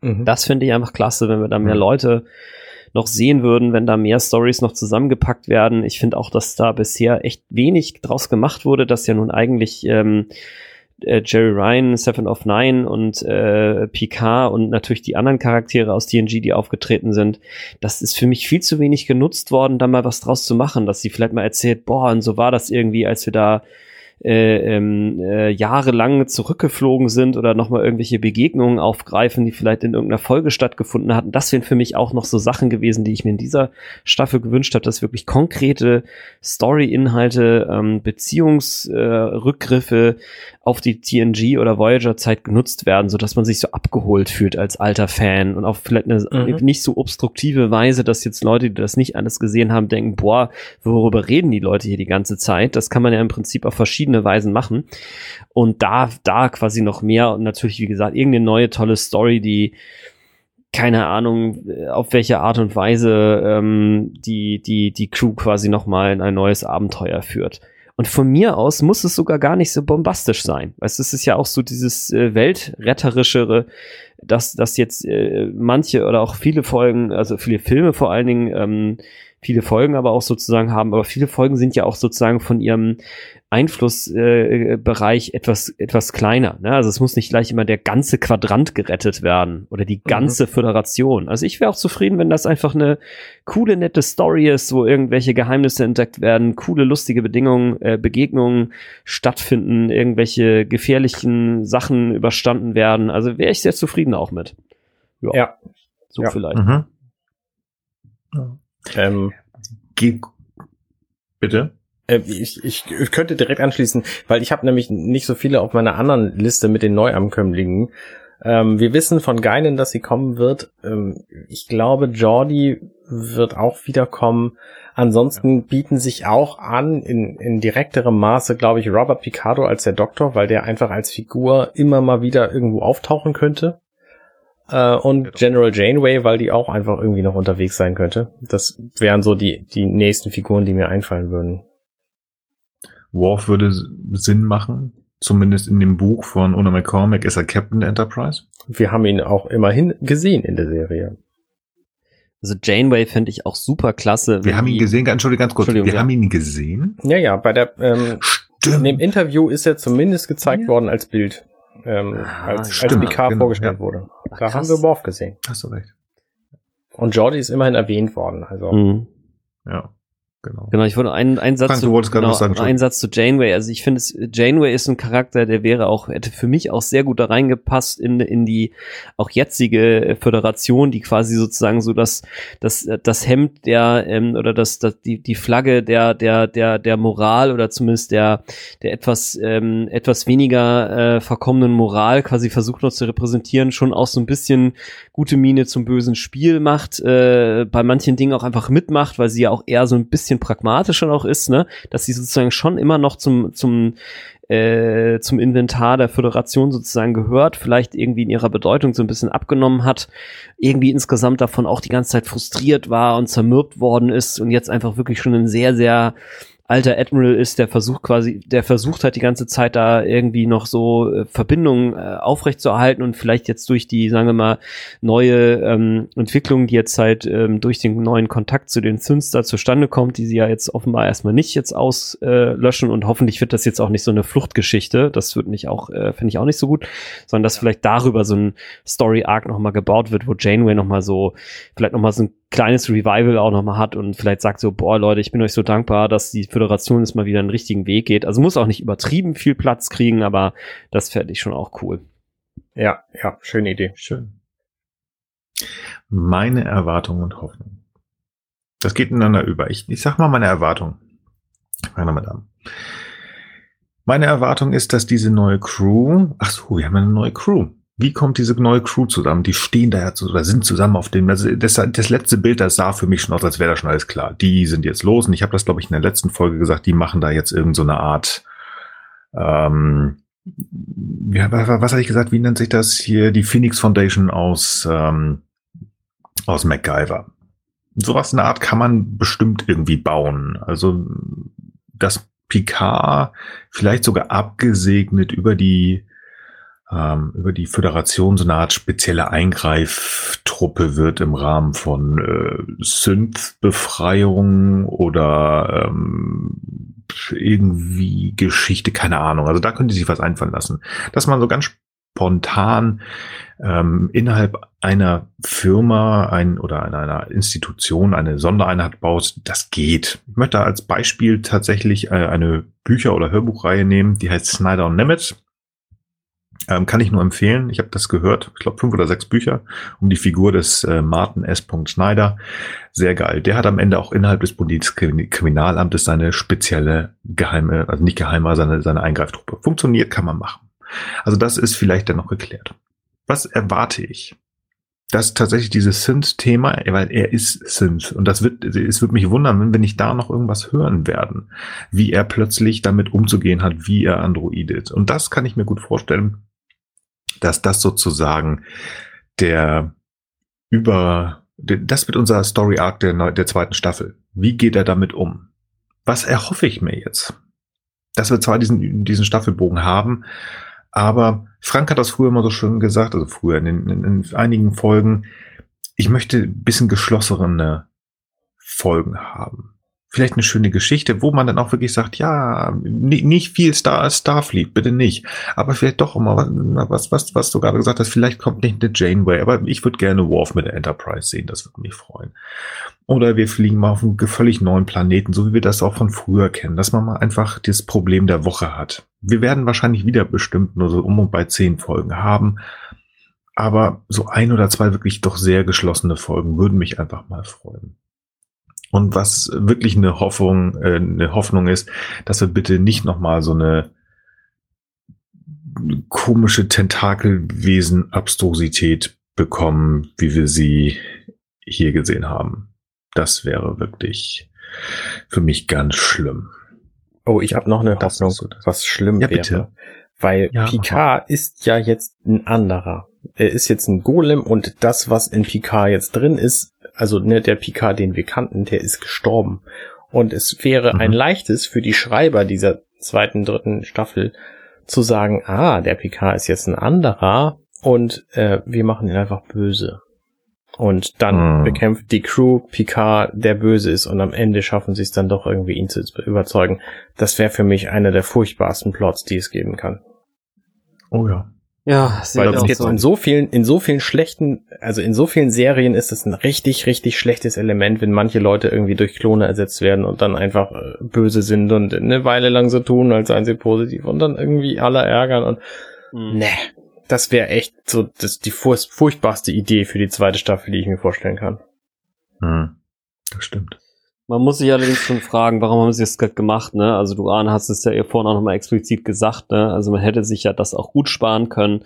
Und man muss ja schon vermuten, dass sie damit noch irgendwas machen werden, weil äh, sonst ist das Ganze ja tatsächlich irgendwie ein bisschen überflüssig. Außer sie wollten jetzt wirklich nochmal so diesen, diesen, diesen, diesen Afterklimax mit dem Drama haben, der dann doch wieder sich ins Wohlgefallen auflöst. Das ist natürlich auch möglich. Aber es bietet äh, natürlich mindestens ja. das Potenzial, irgendwelchen Unfug damit zu treiben und ich hoffe auch, dass sie das lassen. Aber es reicht ja auch, dass sie jetzt ein Synth ist und kein Mensch mehr und deswegen zu einer anderen politischen Gruppe gehört. Das würde, das wäre völlig okay für mich. Also ja, das, okay. Das, das, das, ist als ist als Grund für mich ausreichend und hoffentlich machen sie keinen ja. weiteren Quatsch damit. Mhm. Das ist ja das, was ich gerade gesagt ja, habe. Genau. Das wird wahrscheinlich der der über die Überschrift werden der Staffel 2. Also wie geht er damit um? Wie wird mit ihm umgegangen? Da war dieser Ban, der Ban ist jetzt wieder weg, also das Verbot der, der Androiden, da wird es bestimmt auch, das haben wir ganz am Anfang auch gesehen, es wurde nicht unbedingt nett mit vielen Androiden umgegangen, siehe auf dem Mars, wie gehen die jetzt mit Picard um, sowas in der Art. Mhm. Und so, dann macht das für die zweite Staffel vielleicht sogar Sinn. Ja. Na gut, jo. ihr Lieben. Ich habe mir mal überlegt, ich würde ganz gerne so ein bisschen Fazit, Top-Szene, Flop-Szene ähm, umstrukturieren weil bis jetzt haben wir immer gemacht, das Fazit, die Top-Szene, die Flop-Szene. Und dann endet man immer mit was Schlechtem. Ich würde das gerne jetzt so machen, dass wir, wie man das äh, immer macht, wenn man zum Beispiel in der Ausbildung ist, man was sagt was Gutes, was Schlechtes ja. und endet im Regelfall wieder mit was Gutem. Ähm, da bin ich sehr gespannt. Ich würde ganz gerne mit der Top-Szene anfangen, danach die Flop-Szene und das Fazit ans Ende stellen. Da gehst du davon aus, dass das Fazit immer positiv ist, ja?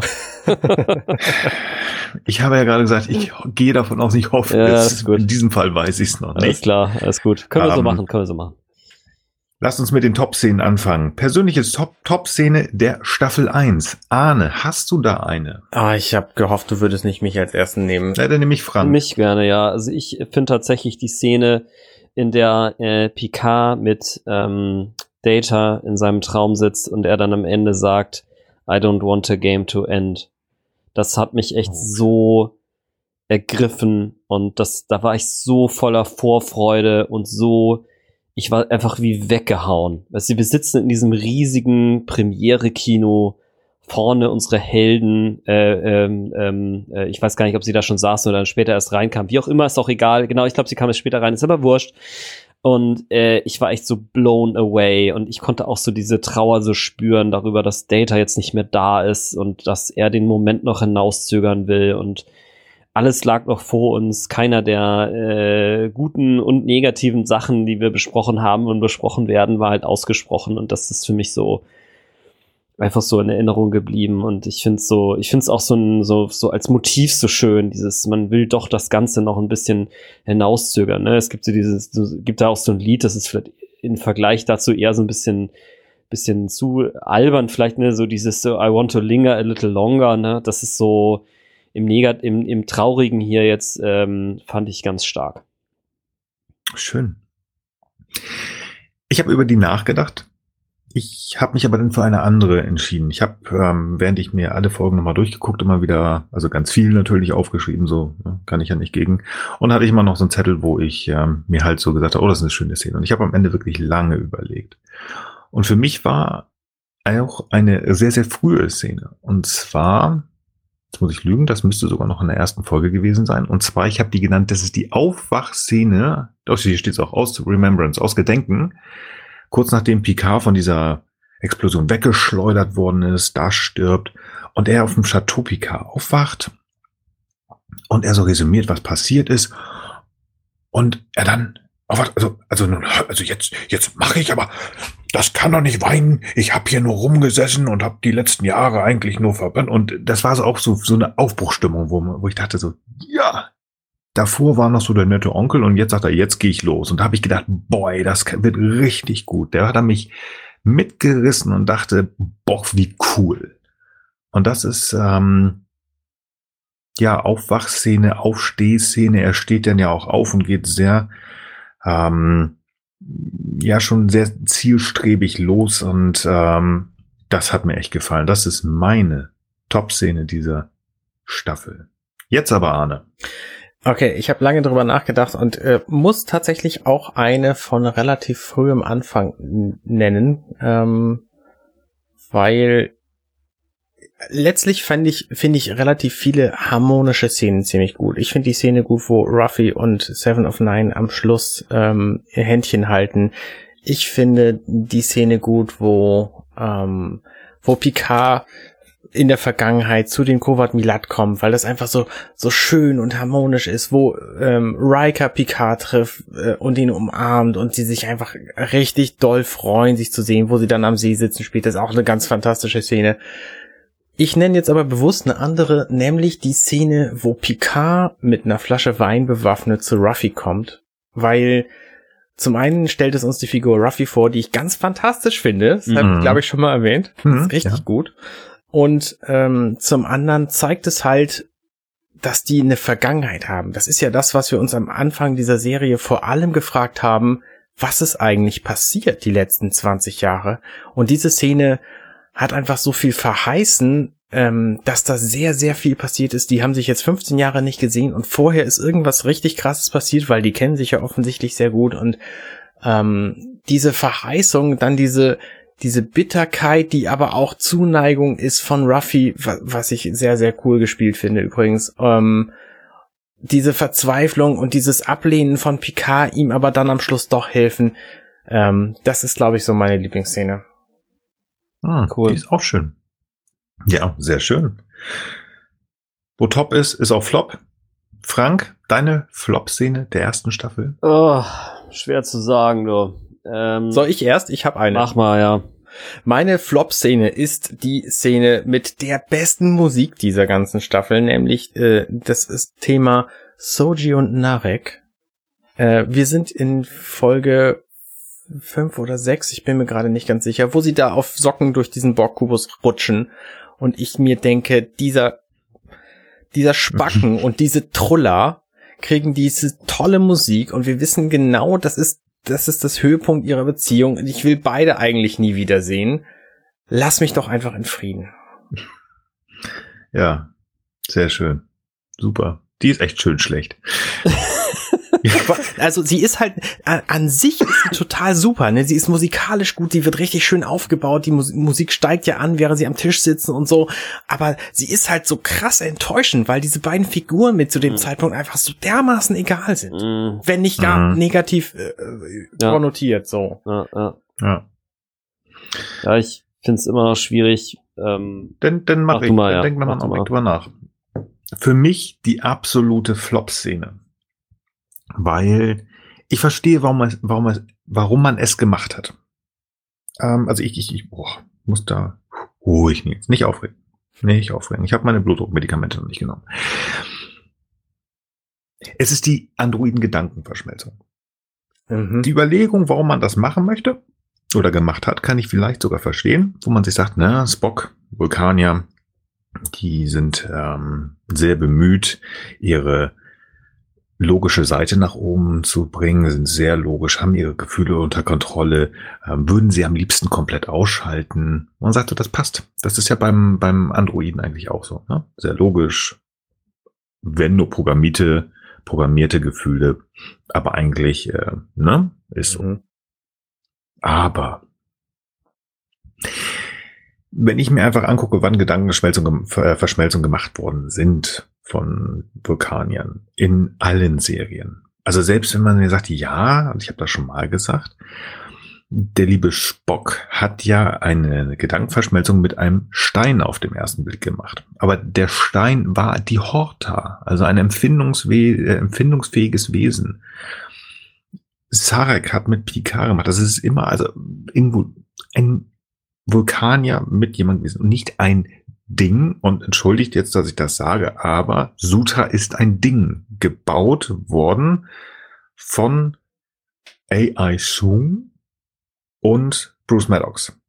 Sie ist etwas hergestellt ist. Wie kann sie sich denn dieses Ding, also die, die, die, dieses, was irgendwie dann doch mit Gefühlen zu tun hat, ich glaube, das ist viel zu lange und viel zu weit weg. In Enterprise wurde uns erklärt, dass das eigentlich äh, nicht gemacht wird, weil das was mit Gefühlen zu tun hat und so. Und das ist eigentlich gar nicht gut. Und dann wird das im Nachhinein doch wieder gerade gelogen, warum man denn jetzt doch das macht.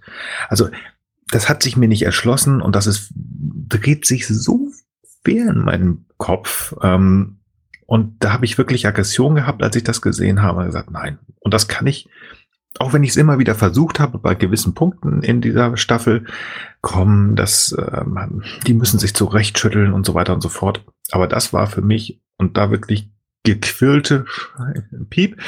Ähm, das kann ich mir nicht gut reden, das will ich mir nicht gut reden und das ist absolut meine Flop-Szene dieser Staffel. Hm. Jetzt aber Frank. Ja, kann ich irgendwie nachempfinden. Ich habe tatsächlich ein bisschen damit meinen Frieden gemacht, aber das besprechen wir vielleicht auch einfach irgendein anderes Mal. Ähm, ich kann mich immer noch nicht schwer, ich kann mich immer noch schwer entscheiden. Ich sage aber jetzt einfach die beiden Szenen und dann fällt es mir vielleicht währenddessen nochmal auf. Also für mich ist es einfach wirklich nochmal dieses verschenkte Potenzial in der Szene mit, ähm, äh, mit, mit, ach, ich mag es eigentlich doch nicht als Flop-Szene nennen, das ist blöd. Also die Szene mit, äh, mit äh, Jerry Ryan und die als, als Borg Queen, weil das ist keine mhm. Flop-Szene. Sie ist mhm. eigentlich schon irgendwie cool, sie, sie schmerzt nur einfach wegen des verschenkten Potenzials, aber eine Flop-Szene ist es eigentlich nicht. Das ist ja genauso wie ähm, bei Soji und Narek gerade.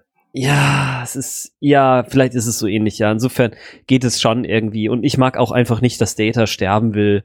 Das erschließt sich mir nicht.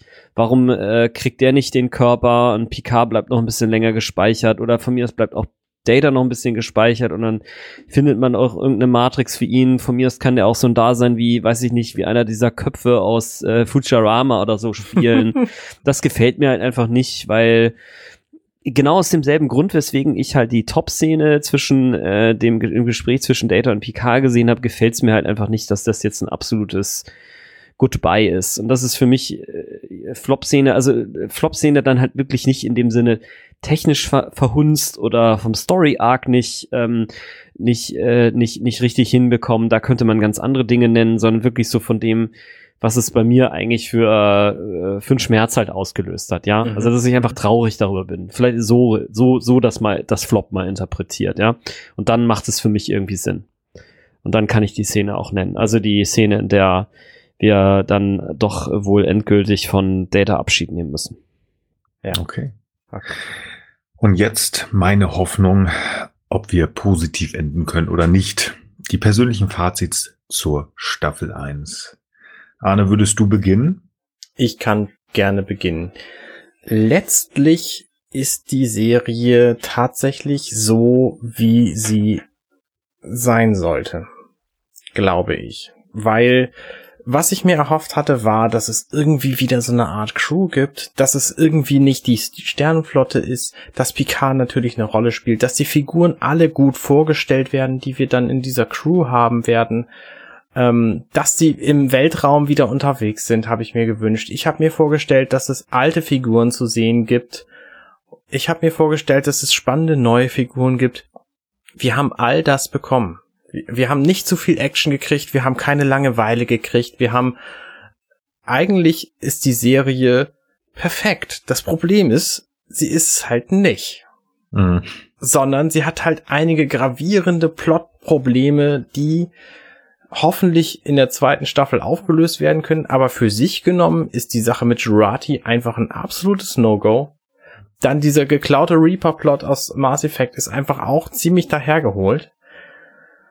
Und ja, ich weiß es nicht. Also, ähm, ich sollte diese Serie viel mehr mögen und ich hoffe, dass die zweite, dritte Staffel das besser, dass es, dass sie das gerade biegen und dass ich im Wissen, was dann passieren wird, diese Staffel wieder besser finden würde, werde. Aber momentan ähm, bin ich halt auch einfach ein bisschen enttäuscht. Mhm. Ja, okay. Ja, dem kann ich mich nur anschließen. Also das ähm, geht mir halt auch so. Ich finde auch, dass extrem viel richtig gemacht wurde und äh, wie gesagt, da ja auch wirklich nochmal vielen Dank äh, für eure Vorbereitung, was diese Agenda angeht. Ne? Also gerade äh, dieser Abgleich äh, Erwartung und Realität hat mir nochmal gezeigt, die Serie ist doch in vielem besser, als ähm, ich jetzt das in den letzten Folgen als Gefühl dann so äh, mhm. bei mir hinterblieben ist.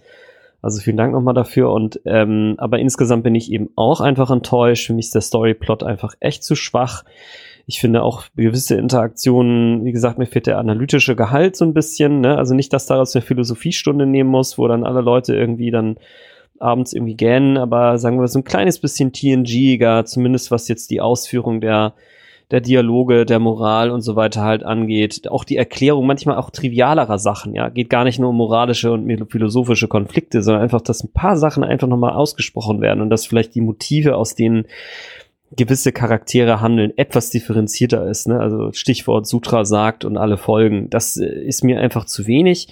Und ähm, entweder sie kriegen es wirklich sehr geschickt hin, wie Arne sich das, äh, wie Arne das ja auch gerade dargestellt hat, dass der, das im Nachhinein nochmal erklärt wird, aber wenn das nicht möglich sein sollte, wäre es mir tatsächlich, wäre für mich auch eine wünschenswerte Option zu sagen, lasst einfach das jetzt so hinter euch. Es ist jetzt quasi so passiert. Viele Sachen wurden ja auch richtig gemacht. Die Persönlichkeiten können wir alle so mitnehmen. Ne? Den Story Act müssen wir nicht mitnehmen. Der ist jetzt erstmal geschlossen, würde ich mal annehmen. Mhm. Das ist sozusagen eine, eine positive Botschaft auch. Und äh, ich sage nur in Schulnoten ausgedrückt. Also ich muss ehrlich sagen, ich habe viel mit mir gerungen und ähm, ob es für mich wirklich, ähm, also erst habe ich mich so geärgert, dass ich mich echt gefragt habe, reicht es für mich überhaupt noch zur drei? Und jetzt doch im Nachhinein würde ich sagen, einfach ähm, hätte ich jetzt so spontan wahrscheinlich drei plus gesagt und durch die ganzen Bonnies, die wir aber jetzt noch eingesammelt haben, plus natürlich äh, Kindheitstraum, Picard noch mal sehen, die Premiere, das mit euch, würde ich dem Ganzen doch irgendwie eine zwei, zwei minus geben. Okay, sehr schön. Das spielt mir gerade sehr gut zu. Wir haben das nicht abgesprochen. Ähm, dann brauche ich das nachher nicht machen. Arne, äh, darf ich dich jetzt mal fragen, wir machen das ja normalerweise nicht. Was würdest du für eine Schulnote geben? Das ist eine gute Frage, aber ich glaube, ich wäre tatsächlich auch irgendwo bei zwei Minus gelandet, weil, wie gesagt, eigentlich ist diese Serie perfekt. Sie hat halt nur ein paar, paar Fehler und ähm, mhm. wenn man irgendwas sehr gut macht und ein paar Fehler einbaut, dann ist es halt so eine zwei Minus vielleicht. Und deswegen passt das für mich auch ganz gut. Ich finde das schön. Ich muss jetzt mal mein Fazit so ein bisschen aufbauen, weil ich. Mach mal. Ja, ich bin so ein bisschen, was schwierig. Ich habe effektiv hier gerade mehrere Fazits liegen oder hängen. Ich lese euch mal das aller, allererste vor. Das ist nämlich nur ein Wort, enttäuscht. Mhm. Und das hast du, Arne, auch gerade gesagt. Ich bin mhm. enttäuscht. Aber dann habe ich irgendwie auch gedacht, irgendwie habe ich auf der anderen Seite beim nochmal gucken, jetzt als ich gesagt habe, ich will mir das nochmal genauer angucken, habe ich auch gemerkt, ich bin irgendwie angefixt. Ich bin auch hoffnungsvoll, weil ähm, da ist was in der letzten Szene. Aber was mache ich daraus? Dann habe ich mir gesagt, ich gucke mir das, ähm, das hatten wir auch gesagt und das hattest du Arne auch gesagt, ich gucke mir das nochmal genau an. Und hier, während ich die erste Folge anfing, habe ich gesagt, ich, ich schreibe mir mal gute und schlechte Sachen auf. Mhm. Also habe effektiv gesagt, ich schreibe auf, was ich gut finde und dafür habe ich mir ein grünes Plus auf meinen Zettel dann gemacht. Und wenn ich was Negatives hatte, habe ich es aufgeschrieben, habe mir ein rotes Minus gemacht. Und das habe ich über alle zehn Folgen Durchgezogen. Ich kann euch übrigens sagen, Nepente ist die beste Folge. Nein. Ja, werde das mit einer plus acht Auf der er globalen. Nils-Skala. auf, mein, auf meiner Nils-Skala, genau. Also wie gesagt, ne, man muss aufrechnen. Wir fangen bei 0 an, plus 1, plus 1, minus 1, minus 1, minus 1, minus 1, minus 1, plus 1, plus 1 und so fort. Also eine plus 8 bei Nepente. Übrigens, ähm, die schlechtesten sind Folge 8 und 9 zeitgleich, punktgleich mit minus 10. Also die waren echt schlecht. Es kam raus tatsächlich 131 positive Punkte und 139 negative Punkte. Das ist eine minus 8. Da denkt man sich im ersten Moment auch, oh. War ich mir nicht zufrieden. Habe ich gesagt, äh, ja gut, das jetzt gerade Lügen tust du auch nicht. Dann habe ich mir meine Punkte nochmal durchgelesen und habe immer wieder, also relativ häufig, die gleichen Punkte gesehen. Ich mag Narek und äh, Soji zusammen nicht. Mhm. Ähm, ich glaube, ich habe sechs oder sieben Mal negativ aufgeschrieben, Jurati nervt. Mhm. Aber selbst wenn es jetzt tatsächlich bei diesem Punkt bleibt, sage ich mir, ja, aber ist die Serie dadurch wirklich schlecht? Nein, ist sie nicht. Denn ich nehme mein Gefühl jetzt damit zu. Und ich hatte ja tatsächlich dann auch vorher auch schon geschrieben eine Schulnote und deswegen finde ich das schön, dass Frank das gemacht hat, die mit reingenommen. Ich habe ja auch eine 2 minus stehen. Warum? Geil. Warum? Ich möchte euch das erklären, warum ich auf diese Note komme. Denn es ist nicht nur, dass man einfach sagt, okay, wir gucken uns das fachlich an. Also wir gucken, fachlich ist falsch. Also wir gucken uns das an, wie ist das gemacht worden. Das ist, da ist ganz viel Geld rein. Das ist schön gemacht worden. Es sind auch irgendwie gute, bis sehr gute Schauspieler in Teilen da. Dass äh, es nicht mehr das ist, was es mal war. Aber nichtsdestotrotz kommt ja dieses Gefühl von damals mit. Ich habe ganz häufig mir Sachen angestrichen, wo viele früher ähm, gesagt haben, das ist alles nur Fanservice. Ja, aber ist Fanservice denn falsch? Der Fanservice, finde ich, hat vieles Gutes gemacht, wie zum Beispiel auch für mich die Folge 7, Nepente. Das ist ganz viel Fanservice, weil ich mich an, an, an den Bart von William T. Riker reiben kann und mir, mir vielleicht mal den Kopf kurz auf äh, Counselor Troys Beine legen kann, mich ausweinen kann, weil die Folge 5 so doof war. Oder mich nochmal kurz ausruhen, ausruhen, weil ich weiß, Episode 8 und 9 wird gut. Das ist etwas, was ich in dem Moment brauche, was ich schön finde, was ich aber auch mit reinnehmen muss. Dieser Fanservice, finde ich, hat die Serie nicht getragen. Aber es hat ihn, hat uns immer wieder Punkte gegeben und sagen, ja, schön. Gerade Musik, ich habe noch mal sehr viel mehr auf die Musik geachtet. Nicht nur dieses schöne Thema, was Arne angesprochen hat, sondern in gewissen Punkten, wo man dann an äh, die, das alte Thema noch mal gehört hat oder auch das Voyager-Thema. Es wurde so ein bisschen damit gespielt und dann die Szene versucht zu pushen, wo ich sage, natürlich nehme ich das mit auf. Nein, es ist nicht alles gut gewesen, absolut nicht. Und wenn ich wenn ich wirklich auch dieses Gefühl, das irgendwie ich mitbekomme, wenn ich Star Trek sehe, und ob das jetzt wirklich Star Trek ist, nicht, darüber haben wir schon gesprochen, es ist ein anderes, es ist ein neues Star Trek. Vielleicht ist es sogar ein bisschen mein Star Trek. Aber ich nehme das mit rein. Ganz ohne würde ich sagen, oh ja, gerade mal so befriedigend. Vielleicht gerade mal ausreichend. Aber ich nehme einfach auch meine Gefühle mit rein und sage mir, ja, das ist gut. Aber es ist Verbesserungspotenzial dabei. Und das muss ich auch sagen. Ich gebe hier eine 2 minus. Und ich würde, also ich habe mal angefangen, Pädagogik zu studieren. Ich würde unterschreiben, ich drücke beide Augen zu, aber da ist Verbesserungspotenzial drin. Und ich erwarte beim nächsten Mal mehr, damit dieses Gut, denn eine 2 Gerechtfertigt bleibt, gut, ja. gerechtfertigt bleibt. Ich erwarte das jetzt. Ähm, und ja, vielleicht durch die Corona-Krise auch, was eigentlich jetzt böse ist, haben die vielleicht mehr Zeit, sich die Kritiken anzugucken und zu sagen, okay, denn Picard ist sehr erfolgreich, auch wenn die Leute viel, viel sich beschweren. Auch viele, viele Podcasts haben gesagt, Picard ist nicht gut. Mhm. Finden sie doof oder haben es auch richtig, richtig runtergemacht. Ich kann das verstehen und ich finde das in Anführungsstrichen gut, dass wir uns am Anfang die Zeit genommen haben, alle zwei Wochen zu machen. Danach, aufgrund der, der Krise, haben wir jede Woche gemacht und uns jetzt noch mal ein bisschen Zeit genommen haben, um ein wirkliches Fazit zu machen. Direkt einen Tag oder zwei das zu machen, dann ist man doch sehr, sehr emotional. Ja, es ist nicht alles gut, ich Mhm. finde es aber gut, ich erwarte aber viel und ich finde es wirklich sehr, sehr spannend, dass wir alle auf die gleiche Note gekommen sind. Und wirklich, ihr könnt uns das glauben, liebe Hörer, das war nicht abgesprochen. Finde ich sehr schön. Außer, dass wir jetzt seit einer Woche in der WG wohnen und den ganzen Tag nur Star Trek gucken. Nein, kleiner Scherz. Die Star Trek WG. Mein Traum in Wirklichkeit. Absolut. Wo wir Ja, gerade bei Bewertungen sind, möchte ich hier Ja. kurz ähm, IMDb nennen, weil IMDb ist für mich, seit es äh, Fernsehen und Filme gibt, quasi die äh, To-Go-Anlaufstelle für Bewertungen, weil das, das passt bei mir immer relativ gut. Star Trek Picard hat zum aktuellen Zeitpunkt ähm, eine 7,7 Mhm. mit den zwei besten Folgen gleich bewertet mit 8,4. Die Folge 1 Remembrance und die Folge 7 Nepente. Mhm. Und die schlechteste Folge ist tatsächlich, und da kann ich nur raten, warum, äh, Stardust City Wreck, also die Folge 5, die mit ähm, Altersfreigabe 16 und der vielen Gewalt. Und dies, Mhm. ich weiß nicht, ob das für mich tatsächlich auch die schlechteste Folge wäre, weil die hat schon sehr, sehr coole Sachen mit diesem Heist-Geschichten gehabt. Aber die Gewalt hat mich auch schon extrem abgeschreckt, von daher kann ich das durchaus nachvollziehen. Und 7,7 ist, würde ich jetzt so einschätzungsmäßig sagen, auch irgendwas bei 2 minus vielleicht.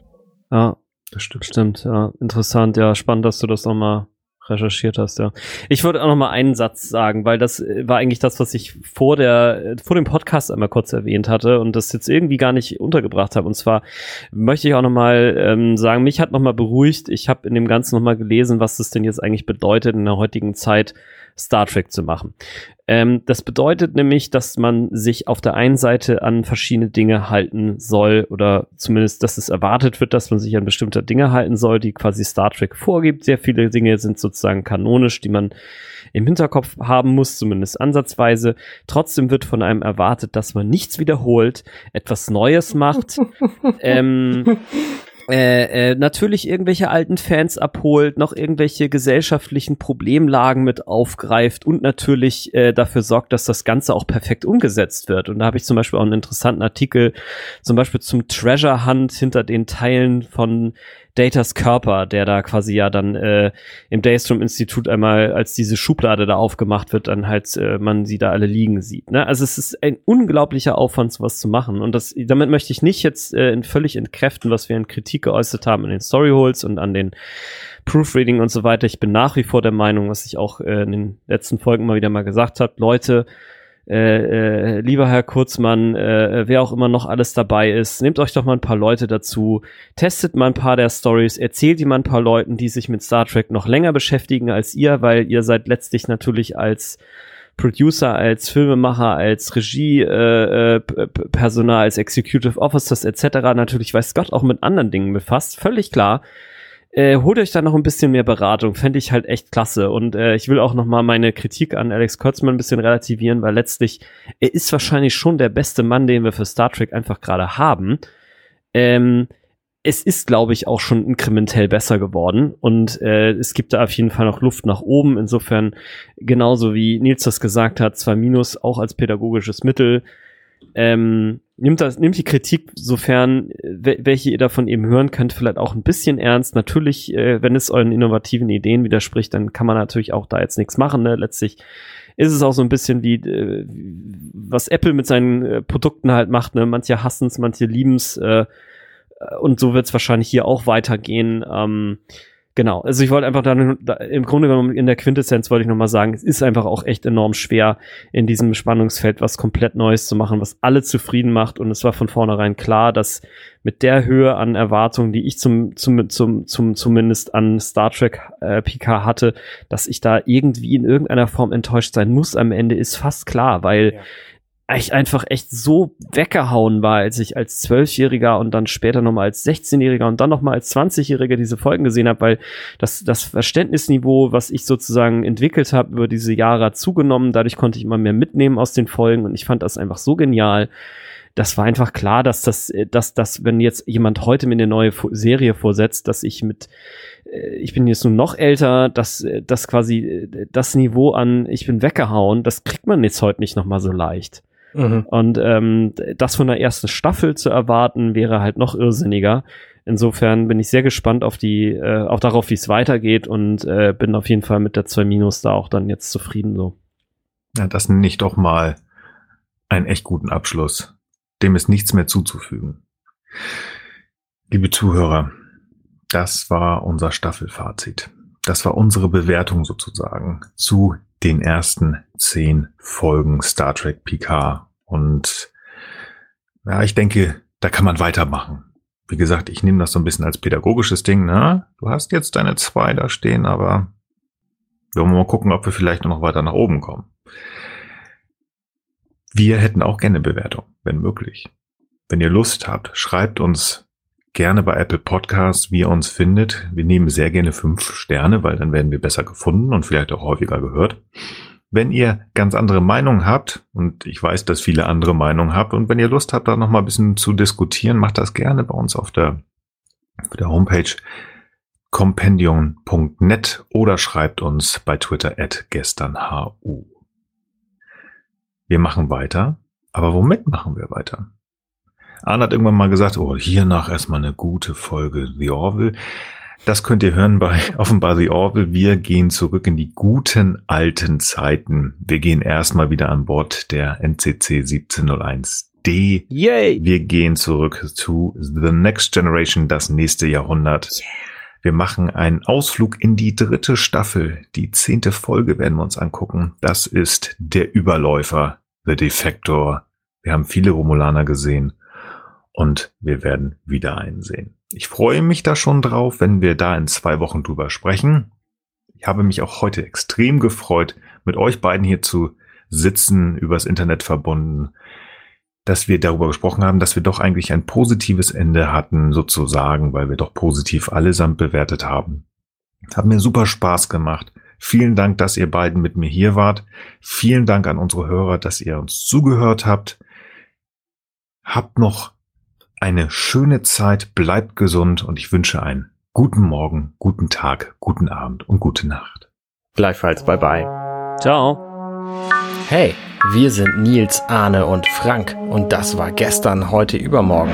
Wenn euch dieser Podcast gefällt, dann unterstützt uns doch ein wenig. Mehr Infos dazu findet ihr auf ghu.compendion.net.